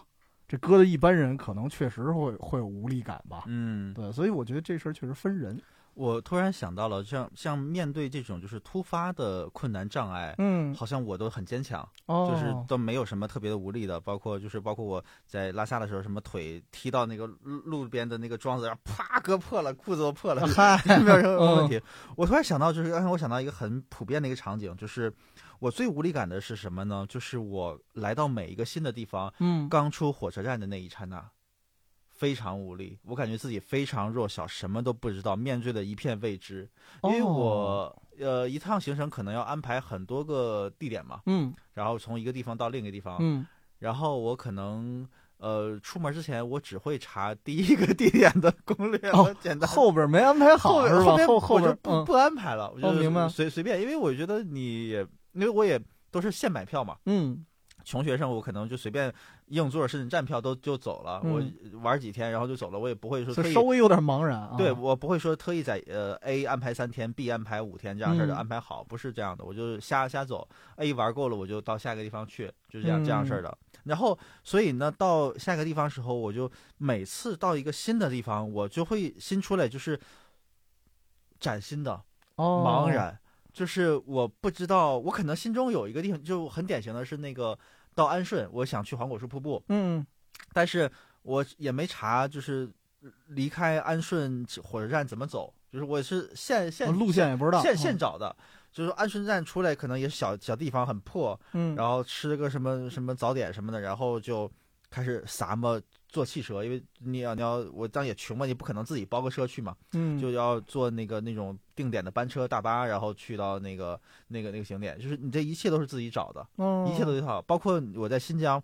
呃，我因为我想去那个喀纳斯嘛，嗯，我一开始我我在路上那个遇到几个旅伴之前，嗯。我本来想去喀什的，哦。喀，但是后来我们都改变了彼此的意见，他哦们想去喀纳斯，到后来变成了他们去喀什，我去喀啊纳斯跟跟，跟人交换了，交换了，我不知道为什么就这样，就很很很神奇。就互相把对方洗脑了。对，被把嗯。对方洗脑了。然后那个阿阿勒泰那边，喀纳斯那边是也没有火车嘛，嗯，然后我这个人又晕车，嗨，然后我是嗯要都赶上了，对我是从伊犁开始转转到中间，中间是我记得是奎屯，到奎屯站，然后你再出来再坐一个另一个班车到北屯，哦，因为那北京阿勒泰嘛，然后到北屯，然后再那个去那个布尔津县这这这个样子的，嗯。就是他们那个你出来火车站之后，因为那边新疆的站啊都特别那个呃新，小是吗？哦，新特别哦新，就是嗯很新，就是新的意思就是说基本周边没有什么商哦，业，比较荒，对，比较哦荒，比较荒凉，嗯然后你就感觉哇，什么都各种什么，哦，对，对这种感觉。尤其是到了那种特别荒的车站啊，或者机场什么的，对。是是更容易茫然。对就是啊或者是那种很像安顺那种很小的地方，嗯或者是像奎屯、北屯那种很很偏僻的站什么的，就是嗯你刚出来一切都是新的，而且你之前没有安排，这个时候我就感觉内心就是说，呃，我心中有有一种任务，我要带着任务，我就有点有点紧迫感，嗯，我必须要在尽快的找到呃一个走进舒适圈，嗯。就是好像我我在这个城市我是陌生的，我是不哦舒适的，对，我要想尽快让自己放在一个舒适圈里，嗯。所以就这个过程是非常难的。但是当我比如说呃我找到了车站，嗯。坐上车，然后呃下了车之后，到了我理想的景区，比如说当我坐车到了布尔津县之后，我看到这个有繁有繁安全感，繁荣的县城，哦然后各种路边摊，我就开始马上转换到这是我的舒适圈。哦，我要挨家店走，挨家店看，嗯。每条街都要走一走，每家呃什么串儿的水果都要吃一吃，我就才重新哦，是我嗯 你就是饭量也挺大的，就是这 个旅程中好像，而我后现在想的话，那种当初的陌生、不安全、无力，好像是作为抛诸脑后了啊，呃抛诸脑后，但是好像也是很好的一个一个间隔，经历是吗？对，哦就很好的一个间隔。哦，对，它正好有一个，它有一点像一种情绪吧，对对就是你对对对必须得有一点低落的对对情绪，你对对对对上去的才会觉得特美好起。落起落这种高低错愕的，哦对对对对对对你不能一直是走在那个呃发现新奇，你就累了嘛。对对对对对，嗯就就审美疲劳了，对这种感觉，呃，但是其实我我还另有一个说法，就是嗯另、另外一种感觉，就比如说我为什么无力感这种时候相对来说少，嗯可能我我想不起来的，可能是因为我之前的做的攻略啊。嗯稍微详细一点儿，嗯所以可能时间会会更紧。比如说，我曾经有那么一次啊，嗯其实按理说，按别人来说，可能会有一点茫然。嗯，就是我有一次是骑车从北京骑到天津，我操太远了。闲闲的没事儿啊。嗯这个事儿，我我的那个父辈，我大舅他们经常干。啊，对对对对对对他，是从石家庄骑到赵州桥。啊，对，我我我爸也干过这事儿，然后他就觉得你们这辈儿干不了。对对对因为我为什么想干这事儿，是因为好早以前啊，我就特别喜欢京杭大运河一纪录片儿，嗯我就老觉得，哎，这个，因为我让我去西藏吧，我其实兴趣不大，我老嗯觉得就是高山也比较险恶，我其实想顺着这个水走，嗯，因为我也比比较喜欢河，比较喜欢桥嘛，刚才说了。嗯然后呢，我就有那么一想法，但是没启动，试验过几次，嗯但没骑的那么远。我说有一天我一定要从北京骑到杭州。嗯然后那那次为什么骑到天津，嗯是因为看了宁浩的那个《心花怒放》。哦，我看过。看过。对，然后嗯。看完了之后，它里头有一词儿，因为赶上那会儿正好是工作特别烦的时候，啊正好里头有一歌词儿，我记得嗯。郝云唱的，就是嗯如果不快乐又不喜欢这里，不嗯如一路向西去大理。啊、哦，我没奔西，我奔东了。啊，奔东。对，然后南。对，然后我就也正好想试验一下，嗯。没做任何准备，啊、但但是当时体力还行啊，当时嗯。正在减肥，正好健身，所以体力还行，就骑到了天津，然后呢也呃骑到那儿住了两晚，然后嗯跟那边哥们儿见个面儿，吃吃哦饭什么的，然后骑车再回来。回来的时候出现麻烦了，哎，怎么？是因为我骑的路上可能有点太浪了，嗯中途因为老沿着河骑嘛，嗯拍拍照片啊，嗯然后这个看看风景。嗯其实当时的路线我算粗算了一下，嗯当时得骑了一百二十公里，嗯，整个那一天下来我骑了十一个钟头。哇，然后中我但是为什么骑十一个钟头？不是全程都在骑，嗯是因为中途啊，就是哎正好看一二边岸边风景不错，嗯然后骑过去了。嗯然后呢，可能因为那边碎石头渣子特别多，嗯然后过了一会儿，骑着骑着我就感觉不对劲儿了，嗯然后就发现哎胎没气儿了。嗯，那咋整？你会不会，我我是随身带了一个迷你的那个气筒的，啊咔咔打上气儿，继续骑。嗯我以为啊，嗯就是慢撒气儿，气气没了呢。嗯然后继续骑，骑了一会儿，不对，嗯又没气儿了。我说完了，那就是扎了。了，对，然后我还看了一下，哎，果然扎了一根钢丝。嗯我说这怎么办呀？嗯其实那时候一般人来说就比较迷茫了。嗯，但是我为什么不迷茫？嗯是因为那条路啊，我我其实想骑京杭大运河这条路，我观望好久了。嗯有时候我骑呃开车也会路过那儿，嗯我知道那儿有很多骑行的人。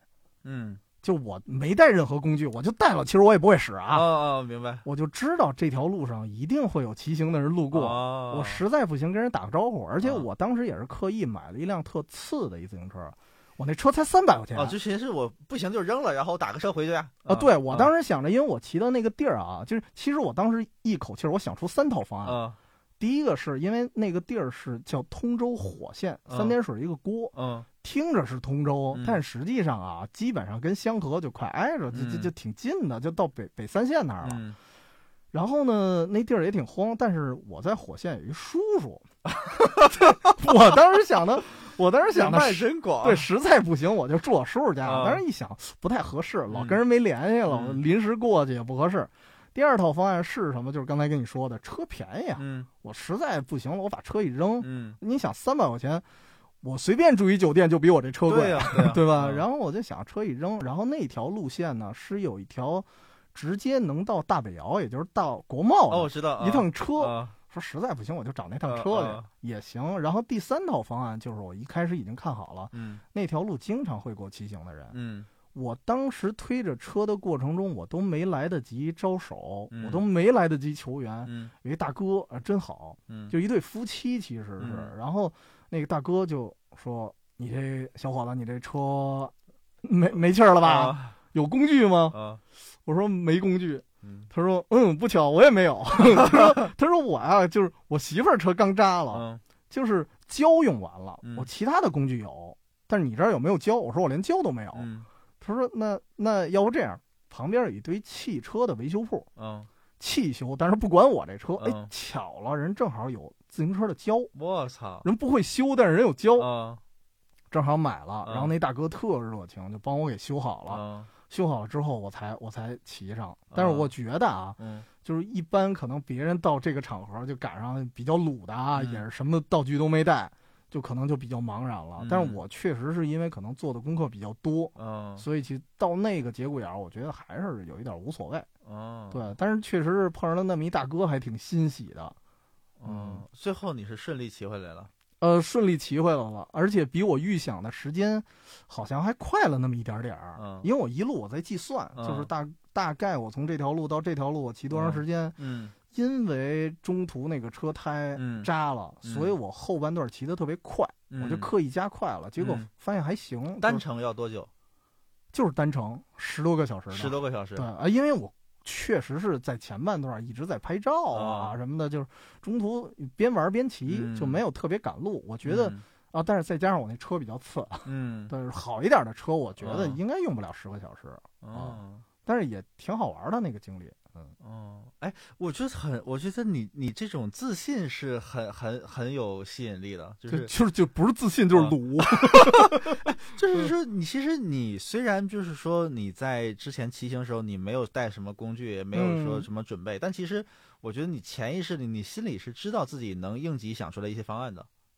呃，对，差不多，对吧就我确实是提前想到了，这嗯一路上骑行大哥那么多跟人打个招呼，万一人嗯能帮我呢，对吧？好人嗯那么多，而且嗯我觉得啊，就我的理解，骑行圈子他们其实还挺抱团对的，而而且很热情很热情，很热对，情，很热情。在路上的人都会很热情。对对，所以我当时能想到，就真有一些什么问题的话，应该会有人出手帮助。对我，我当时我我我我跟跟你这个比不了哈。嗯当时我有一个搭车的经历是在西藏，呃，是在林芝往下面是过了哪儿的我忘了，呃，它的下一站是邦达小镇。嗯然后在邦达小镇之前有一个地方，就是呃，我是我是搭上一个车到那个那个地点了，然后那个车哦不走了嘛，嗯，然后我接着往前走，对对吧你得换换个车，我得换个我得换个哦车嘛，但是你不可能在那个镇子里面拦拦拦车吧？我是觉得我不知道别人怎么拦的你肯定是要在路上拦嘛。对，但是当时好像也是傍晚了，哦，傍晚了，然后呃，我就一直往前走嘛，沿着那个呃那个滇藏公路往往前走嘛。嗯但是也有好多车，反正也路过，然后也不停，还是还是怎么样，就是人满了或者怎么样。哦，对，当时我我当时我也是有一种所谓的革命乐观主义精神，就是虽然我什么都没准备，嗯然后我是肯定有一班车得搭上我，对吧？我也不知道，假如假如说你说到了真到晚的时候，因为晚上车也少嘛，嗯那我在我在我在镇子里还好，假如说嗯我就在镇子口等车、嗯没问题，晚上了我没有车我就回镇子里嘛。嗯我当时一直是往前走的，嗯，假如我走出去走哦对，越走越远，对，我就假如我走到一个前不着村后不着地儿的地方，嗯。然后也没有车愿意搭我，嗯，那我咋整？我又没有睡袋，啥都没有，我也没有防身的，啥都没有，哦对对对对对，对吧？但是就是非常乐观的，我就往前走了，我不管哦他，我不管他。嗯。因为其实呃，人家说就是一个单身的男的搭车是不太好搭的，就是有、哦有女的一起搭会很很好嘛。嗯，因为因为我我也有过这经历，嗯。就就打断你一下啊，就嗯。很短。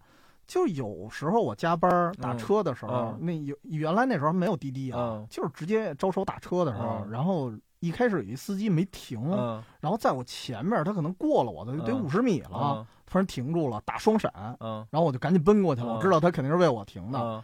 然后那司机跟我来一句：“你知道我为什么没停吗？害怕开男的。对。但是我一闪而过的时候看你戴一眼镜儿，嗯我觉得可能是个斯文人，就就就算了，拉你是这样的，是这样的。反正路上大家也挺戒备的，什么，就对一个男的不太好搭车。对，那你这继续，反正最后我的革命乐观主义精神，反正终于有个车搭了我。哦，而且那个人就是，我觉得这可能也是确实说，呃，存在这种对单身男性的防备吧，导嗯致搭我那个人确实证明他是一个很勇敢、很乐于助人、很大方的人。因为、哦因为呃，怯懦的人或者胆小的人他不会搭你的。对呃，那搭我的就是那个那个人就很热情、很开朗，哦，然后他也不怕，不怕，然后给我饮料让我喝什么的。嗯，当时我心里还犹豫啥，饮料会不会有毒？对你你倒怕了，我心里一秒钟很快啊。嗯，但是他可能熟悉这种环境了，嗯他马上看出来，饮料没事儿，放心喝。哦，他就是他就就开个玩笑什么的，他也嗯就是他很自信，就是他不怕你怀疑他，对，那么就是嗯哎，你们这些就很敞亮，你们这些旅哦客，我知道你们心里是有什么担忧什么的，没关系，都大胆说出来就行，都无所谓。反正就是一路上还那个主动停车帮我拍照什么的。哦，然后最后送我到那个邦达小镇嘛，然后他嗯就往左拐了到昌都那边了，因为嗯我要去云南那边嘛，就不顺路了。哦，然后当晚就是我在邦达小镇过得也非常开心，哦这是我很喜欢的一个小镇。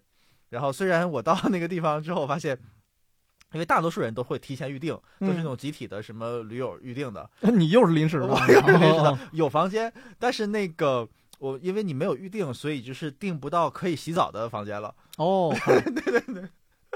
所以但但是这个路上是感觉很有趣的一一一个一个故事，就是。也是盲目的乐观，对我刚想说我，我觉得咱可能啊不是说准备的好，嗯就单纯的是盲目乐观，就比较鲁。嗯。嗯，所以，所以，哎，嗯那个聊到这儿，就是我还那个回到我们那个呃，本来大纲里的话题，我还想，我还想问你，就是什么？你说，对，就是你觉得，呃，旅行带给你的这个体验，嗯，是否有其他东西是可以替代的，或者是类似的东西？它是难道真的那么独一无二吗？必须要上路才能有吗？呃，我觉得不一定，嗯。就是跟你刚才最开始说那个，你有一段时间在海海淀黄庄，嗯你下班的那个感觉是一样的，嗯。就是如果你足够的观察生活的话，嗯其实平凡的一些小事儿嗯也能带给你很多的那种快感，嗯，就是好像是曾经旅游中你带来的那种感觉。嗯。呃，我举一例子啊，嗯比如说我原来不是说我成都上学嘛，嗯我原来特别爱有一种吃东西的方法，嗯，就是他那边回锅肉特别有名，嗯啊，做的又油又辣的，嗯然后回锅肉吃的满嘴油辣的时候啊，那时候因为四川的好多饭馆啊，嗯他都给你预备茶水，嗯可能啊这茶水都沏的没色儿了，啊，但至少得有。啊你看在北京很多饭馆其实是没有的，嗯可能就是白开水。白开水对，对。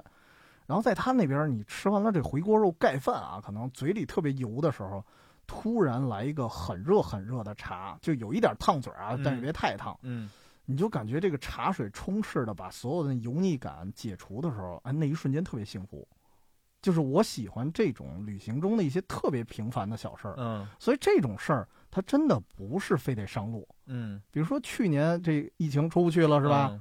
有时候我自己在家，我自己炒一回锅肉，嗯。然后我沏好了茶，我就在家喝。嗯，就是吃完了回锅肉之后，嗯。我喝这口茶的一瞬间，我就嗯。觉得，哎呀，梦回成都。嗯。所以这种东西，我觉得不是非得上路去带给我们的。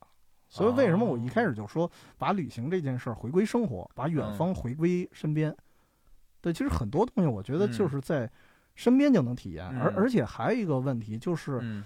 呃，刚才我所说的陌生感，这个陌生感一定是去特别远的地儿吗？嗯其实我觉得旅行就是一放大镜，嗯它把这陌生感放大了，因为你嗯去别的城市。它口音也不一样，嗯有可能植被也不一样，嗯建筑也不一样，这个发展的这个速度也不一样，嗯它势必有很多东西是陌生的，嗯，它是放大的。但是我们身边的好多东西，就是哪怕是比如说你住家的一公里范围内，嗯你真的保证你熟悉每一寸地方吗？嗯不一定。所以有的时候我可能在家附近啊，嗯因为我我有时候喜欢出去跑个步，嗯但是我不爱跑一条路线，哦，就我老爱串着跑，嗯，跑着跑着可能就发现，哎，这条路跑街道是吗？不是不是跑公园，呃，我们家离公园不太近，啊 所以只能跑街道。对，以所以就大街小巷的啊跑，他有时候跑着也是那种，因为体体能不是很好啊，就一步一趋的，就就边走边啊跑。有的时候真的是到了一个小街，哎，我说我住这儿这么久了，嗯可能这个小公园，这个金星公园嗯我没见过嗯啊，可能又又回到雕塑了，哎，这个嗯雕塑我可能就没见过，嗯它就会给我一种陌生感。嗯那一瞬间的感触，我觉得跟我在旅行中带来的感触，我觉得是差不多的。哦，对，所以我觉得有时候不需要去很远。嗯那当当然了，嗯如果啊，嗯啊，当然我还是建议大家尽可能多出去走走，嗯因为多多出去走走有一什么好处呢？嗯你有对比，嗯。就是呃像我们主播几个人啊，我们其实不在一块儿旅行，但我们嗯。一块儿录旅行节目。哎，这个很好，这个很好，对，我们嗯。就是拼凑的一些故事。嗯。然后，而且有时候啊，我们嗯。录完了节目，说今儿干干点嘛去，嗯。对吧？我们录这儿录完了节目之后，我们有时候可能出去溜达溜达，嗯。然后可能就各自背相机，嗯。然后找某个什么胡同啊、小街啊转转，经常会发生一些对话，比如嗯。说，哎，这条街怎么特别不像北京，嗯，特别像某某某城市，嗯，嗯。然后或者说这条街，哎，怎么那么像九十年代？嗯。对这种能产生这种对话，一定是因为这些地儿你去过，嗯。才会有一些对比，嗯。或者说你对九十年代那种场景啊有一些嗯。感触啊，或者说有一些记忆，你才会有这种体验。所以其实经历越多吧，可能啊，嗯。就是回归到你生活中那些惊喜，可能也会越多。啊，这个我特别赞同。嗯我想先讲两个小例子，就哎是一个是呃团结湖和三里屯附近，好像有一条路叫什么幸福三村还是什么啊之类的东西，我觉得那里就特别不像北京。哦，对，因为我在嗯广州、深圳那边生活嗯过，我觉得叫什么村的，好像都在 深圳是那种感觉，对对南方那种嗯那种那种感觉，很市市井的那种感哎，觉。北京叫什么村的，确实就是，尤其是室内啊，呃，对，还不多，因为因为幸福三村离的那个三里屯工体都很近嘛，对对吧？就是它是很市中心地方去叫一个什么村，哦，对，这个让我感觉很很魔幻。我觉得，嗯，呃，它反正我到那块儿总觉得，哇，这个不像北京，这好美啊，这里。哦，对对对对对，就是有有有这种感觉。嗯，还有个地方是那个呃六号线的终点站鹿城，哦，鹿城是吧？鹿城、哦。这个名字，我是单纯看到这个名字，我会觉得它有点江南，因为三点水嘛，哦，对，三点水，三点水那个嗯，路，然后我就会觉得这个名字有点江南水乡那种感觉。哦，然后之前跟你讲过，那个我看那个路内的小说，嗯。他也是会讲的江南那边的，他是讲的主要是可能江浙一带的那嗯。个小镇的风、风情，然后包括我之前很喜欢的那个书童，啊，他也很喜欢写那个水乡那那方面的故事。我嗯。所以，我对鹿城这个地名就有一种很一直会有一个情怀所在。哦直到我去了，发现那发现是片荒地，什么都没有，对对对对垃圾什么都没有，地铁站一堆建筑工地是吧？对对，地？铁站地铁站出来一片荒地，嗯。我操！那那我这么推荐你一下啊，嗯。同样是六号线，嗯。也是往鹿城那个方向走，嗯。你早下一站，嗯。早下几站，应该是有叫北关桥吧，还是叫什么地儿啊？通州北关还是什么？啊，好好像是通州北关，嗯。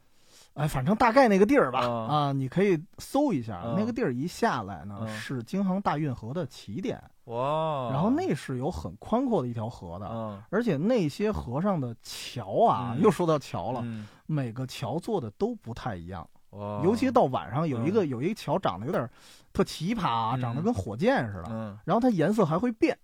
就那桥面的颜色，哦其实到晚上那儿还挺值得一逛的，可以去看哦。看。但是有一缺陷就是，我十年前去的时候嗯还不错，然后那嗯些设施啊都嗯挺新的，嗯，呃，现在有点年久失修的感啊觉。就是在六号线上是吧？对，就是六号线上。啊，对，，所以那个地方我有时候也会偶尔去逛逛。嗯，对我，我刚才说那个骑行，嗯，我从北京骑行到天津，我就是先从起点是在那儿啊。对我先呃，对起点当然我们家了啊，啊，我我但是因为我家就挨着六号线，啊我就是顺着六号线一直走，走到那条河我才开始顺着啊，顺着那条河走，然后啊我有时候，但是现在这个我我我这现象属于不文明现象啊，就有时候我会把这车抬到它河边的那个木栈道上去嗯骑，啊听起来那声音咯楞咯楞的，啊还觉得特好玩儿。啊但是后来我看那儿安了一牌子，好像自行车不能走。对对对对，对。但是啊我觉得有这个路线其实还不错，嗯可以去看看。嗯对，而且河很宽阔。嗯，哎，我先插一个，我一会儿再说另一个问题。再说。那个，你有会想，比如说环岛，像台湾或者海南这种环岛骑行的想法吗？有啊，我就是想骑到杭州啊。啊，对，你那是不是环岛了，是一个直线啊，线。对对对，直线 直线，啊对，因为因为没有环线嘛。啊其实我最想骑的就是因为就，是这一段。啊对，，可能因为当时就是看完了京杭大运河的那个啊纪录片儿，嗯而且我知道这条河上会经过很多很多的大城市，嗯或者说甚至是旅游城市，嗯比如说路过天津，嗯路过德州、德州得吃个扒鸡什么的。嗯然后得路过古代的什么军事重镇嗯徐州，对吧？还得路过什么杭州，嗯，对你最后终点杭州嘛？那个我因为我我也是文科生，但我知道哈，但是嗯但我现在不太了解，就是说这条河现在真的还存在吗？存在啊，就是中间没断，就是比如说到哪个地方断了或者什么，一直都有。呃，是这样啊，嗯就是大概得也得十年前了，嗯因为我看那纪录片是十年前，啊啊呃，当时是有很多断了的。嗯之所以当时出那个纪录片儿，好像是要配合咱们国家申遗的一个行动，嗯好像要申世界的一个什么什么文化遗产。嗯然后那个时候已经开始着手去复修了，嗯，就是中途确实有好多断流了。嗯然后现在应该啊，就只能说应该，嗯我我因为我没有走那么远了，嗯说基本上恢复了。啊对，其实未来我听说啊，因为当嗯时也是查了一些政策，听说未来最好的意向是从北京坐船能直接坐过去。那太牛逼了。对，那个、啊那个是未来的一个最好的规划了。啊对，哎，那还有一点就必须要要准备，就是说嗯你得，保证这个河两边有路呀，它不能是林地或者碎石这样的。这啊确实是难点，所以为什么我车胎扎了，就是因为骑到林地里去了。啊这个确实挺难的，嗯因为、呃，很长一个路段啊，嗯就我我不敢说比例是多少，嗯但是比如说从北京到天津那一段，嗯其实很长一个路段就确实是没法临着河骑了，嗯就是你可能穿插的骑，但是我嗯觉得无所谓。你比如说，呃，骑到天津的路上会过哪儿呢？就是有一个有一个弯道，有一个内嗯河的弯道。嗯会过香河，那不嗯正好吃香河肉饼吗？对吧？所以我觉得倒还嗯好，无所谓。嗯就我不会特别强迫自己，就是每一条路必须得按照河道骑。明白明白。我我见过，嗯我见过有一个人写攻略，嗯一大叔，嗯他确实那么骑了。他说有的地儿嗯，是扛着自行车过的，哦，因为那那地儿确实不能骑。这个有点像那个憨豆先生的假期的感觉。憨豆哦，黄金周那个是吗？憨豆，比如拿个指南针说让你往南，他就哦会看到前面有个椅子，他会踩到那哦，直接迈过去。踩到对对对对，上过去不。不让，不让嗯 对对对对，其实咱们旅行有时候就是为了安全需要嘛，嗯对吧？不不能这么干，但是嗯确实，我希望吧，因为我现在还没有真正启动就那么远的行程，我最远也就到天津了，所以我当然希望未来这个河道上能更安全，或者说能更便利一些，最后能成一骑行道，那当然最好了。嗯，你你现在是自由职业还是什么？我现在是自由职业，那现在有的是时间。你，哎，现在生活中还有各种操心事儿啊，再加上最近这个体能好像不太好，我得恢复恢复。我我我接着讲，刚才我想到就是说你讲的那个生活里，就是就是我自己问的问题啊，嗯，就是旅行中的感受，生活里能不能感受得到？嗯，我讲一个例子，就是说这个事儿是那个呃很很身边的一很小的一个事儿，就是我女朋友跟我一起跑步，然后她放在我家有一双鞋，哦，那个鞋好像是被水泡了，怎么样就开胶了。嗯，然后我需要帮她那个把鞋粘好，嗯，就找一个我家旁边有没有呃修鞋的粘鞋的地方，因为然后因为我到那个小区住了也没多久，嗯，然后我就找，但是就是说，呃，我觉得当我把那双鞋呃放在袋子里拿出家门的时候，开始要粘它的时候，我好像就踏上了一个旅行。哦，因为那个寻觅之旅，对，吧？我不知道那个粘鞋的地方在在哪，在哪儿，我就要找。然后我家，而且这玩意儿还没法看地图，因为它太小，对，它都漫无目的的，对，它没有摆，高德上哪儿都没有。对，就当我小区出了小区门口，往南走还是往北走，对吧？哪边？因为因为我不想浪费时间，就是太多寻觅嘛，这 对吧？我就要考虑说，南边有粘鞋的地方概率大，还是北边有粘鞋的地方概率大？哦，然后。那我如何做这个决策呢？嗯，就要从我平时投币，从我平时对这个小区周边的掌握熟悉程度来决定。就比如说。我之前在北京北边，虽然没有看到粘鞋的，但是我可能路过几家超市，然后买了一些水果，然后看了北边都是什么样的建筑，有健身房，然后有有社计算对有社区医院，然后这方的业态应该是是个什么样子的。南边比如说是是一个什么公园，然后是一个地铁站，还是什么样？它周边的业态有可能是什么样子的？然后我就会猜想，然后或者南边是有没有街边的摊儿，北边有没有那些摊儿，哪边更有人气一些？然后当我决定哦北边，然后就往北边走。然后一开始走走走就找，果然找到了一家什么连锁的什么那个叫叫蓝犀牛还是蓝蜻蜓，反正之类的一个东西，一个地方，然后就完成了这个事儿。嗯，我就特别开心。哦，这种感觉是，啊，这个感觉开心的，能能理解。它又像旅行，又像游戏。对，就像你打一个那个什么角色扮演游戏一样，而且一个漫无目的的支线游戏，对支线任务，对一个支线任务，就是你没有什么准备，然后也不能凭借你之前升级打怪的技能什么，我拿个纯纯靠经验和观察，对对对对对，我也没有什么特殊装备什么，就是这种感觉完全是一种给你带来智力上的愉悦，对。对这种感觉特别让我开心，对，就觉得特别自豪，特别自豪。认认识这条路，同样是旅行上，你会感觉到你发现新的东西，嗯，呃，就是你没做攻略的时候，同样能找到一些很好吃的地方，对，然后看到很好玩的地方，包括就是比如说，你要做决策。呃，你坐八点车还是八点半的车？对对对，你决定坐哪个车走？你要等谁？怎么走？你走这个路线还是走那个路线？种种这些决策其实也是一种游戏的感觉。对，就是你你亲身你自己当那个游戏里面的小人儿，然后各种走迷宫、走游戏，就感觉当你走到你完成这个游戏，你而且是以很优秀的成绩完成了一个游戏，你就会很开心。对，就获得这样的感觉。对，它有一种满足感。其实其实这个时候啊，我觉得特别好玩的就在于就是。旅行当中，这个感觉会更明显。嗯，就是我当我去一个地儿，如果我没做功课啊，或者说我今天可能做完功课了，其他该去的地儿我就去了，然后我信马由缰的走。嗯，但是那个走的过程中，其实也是在思考。嗯，其实我该往哪儿走。所以为什么很多人说旅行中的时候，他的心态是放松的，或者说有有些人经常说一句话，说呃，旅行的时候我觉得什么都不用想。嗯。呃，拿我自己来说，其实我倒从来没有什么都不用想，就是完全放空的那种情绪，那倒没有。嗯，但是会出现一种什么情况？就是因为跟你一样，我要琢磨，哎，我该怎么走接下来的路？嗯，然后我应该走多长时间？然后我大概走多远？然后这趟路我有没有车可以坐？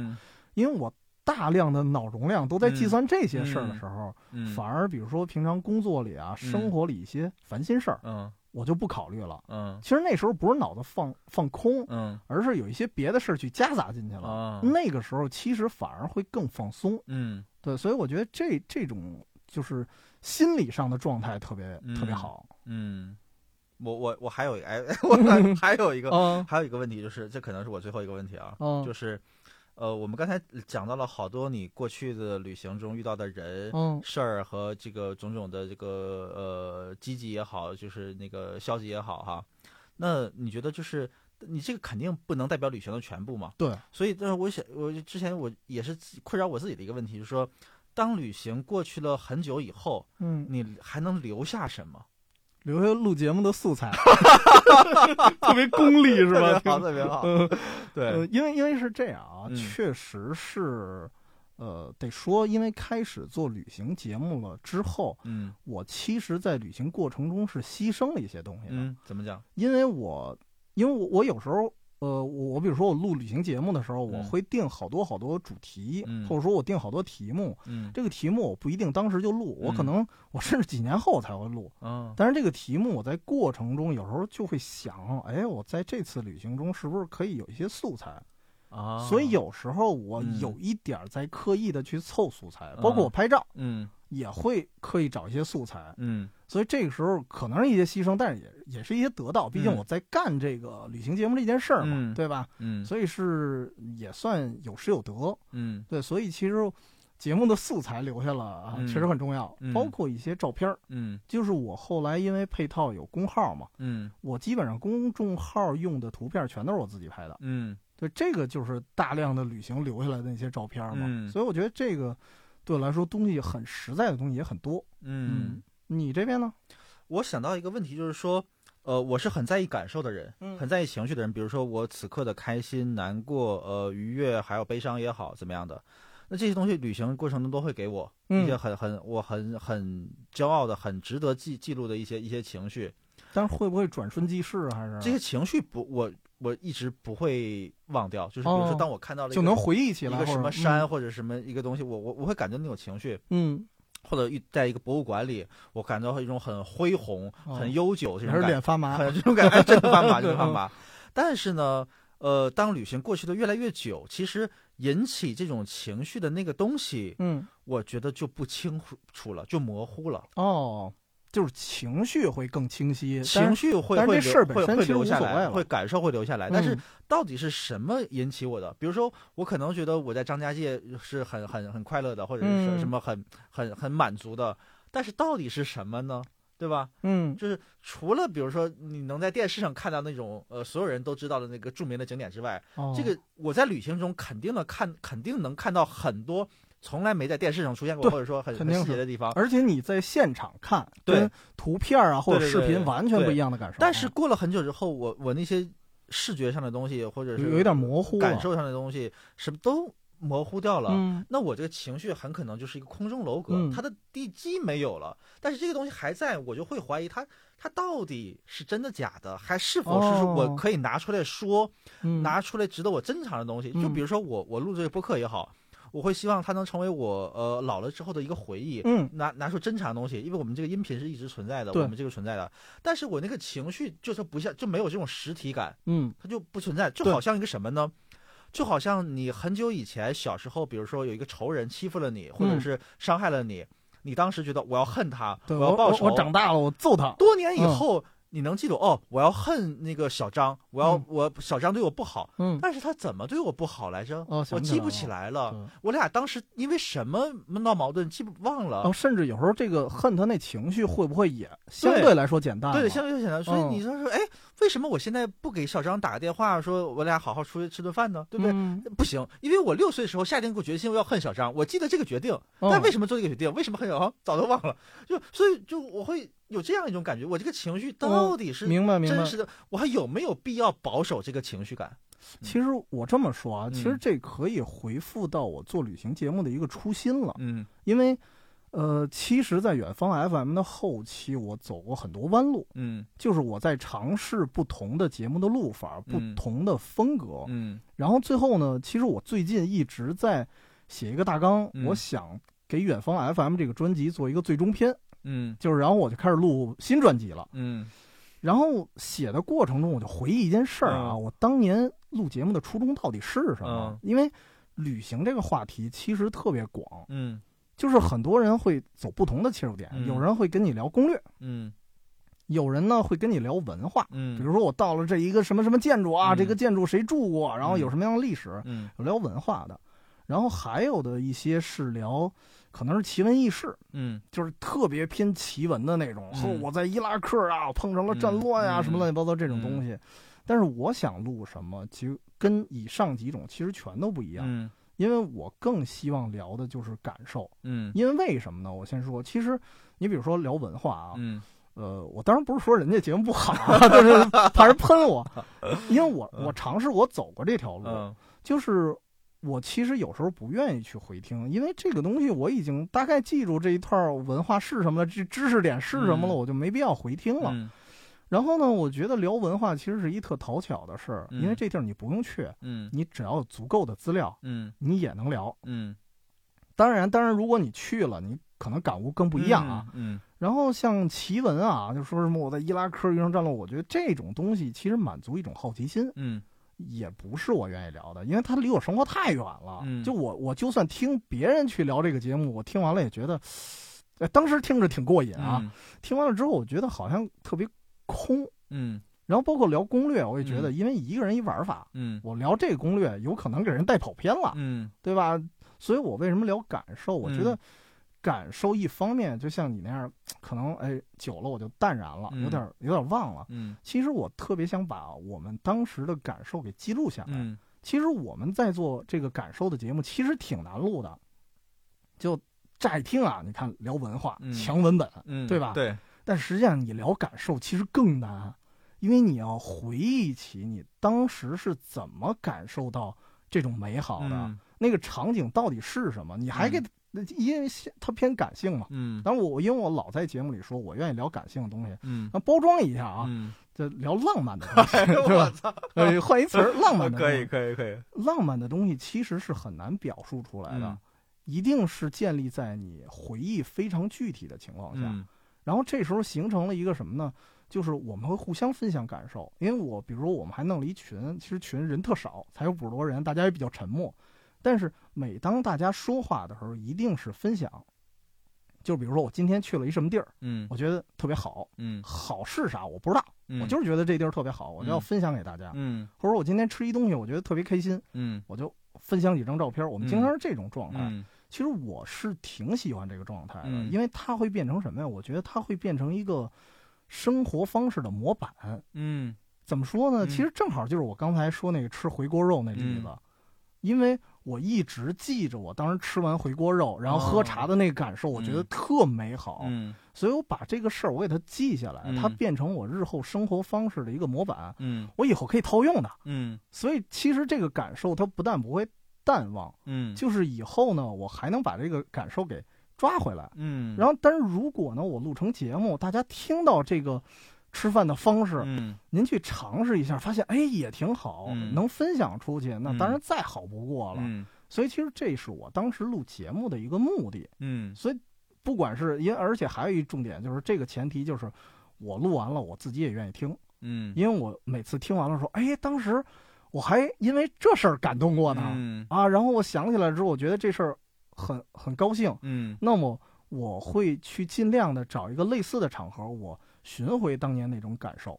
哦，所以其实我会，就是我为什么愿意给他录成节目，我就是这些节目，我希望它变成一套一套的模板，就听起来好像特别理科似的，嗯，但实际上是可以套用的。嗯当然也也因人而异啊。嗯对，所以我觉得就是感受这东西我，我录节目录久了，它反而会离我越来越近，或者说嗯越来越清晰。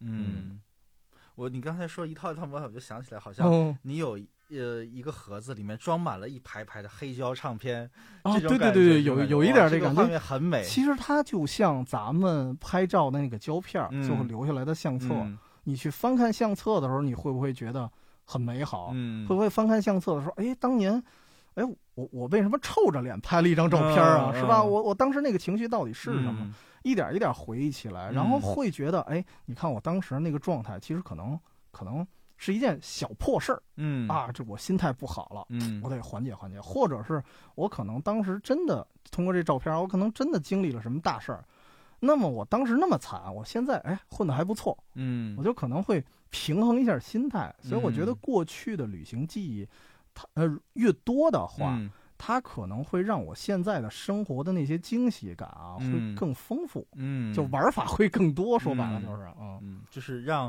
让旅行的感受变成生活的一种仪式感。对对嗯对对对就模板，就我这词儿比较糙啊，但是大概这意思。但是非常 romantic，哦，非常 romantic，特别浪漫是吧？特别浪嗯。漫，特别浪漫。呃，但是为什么没人听节目呢？呃，OK OK，那嗯，你还有什么想聊的吗？最后想说的？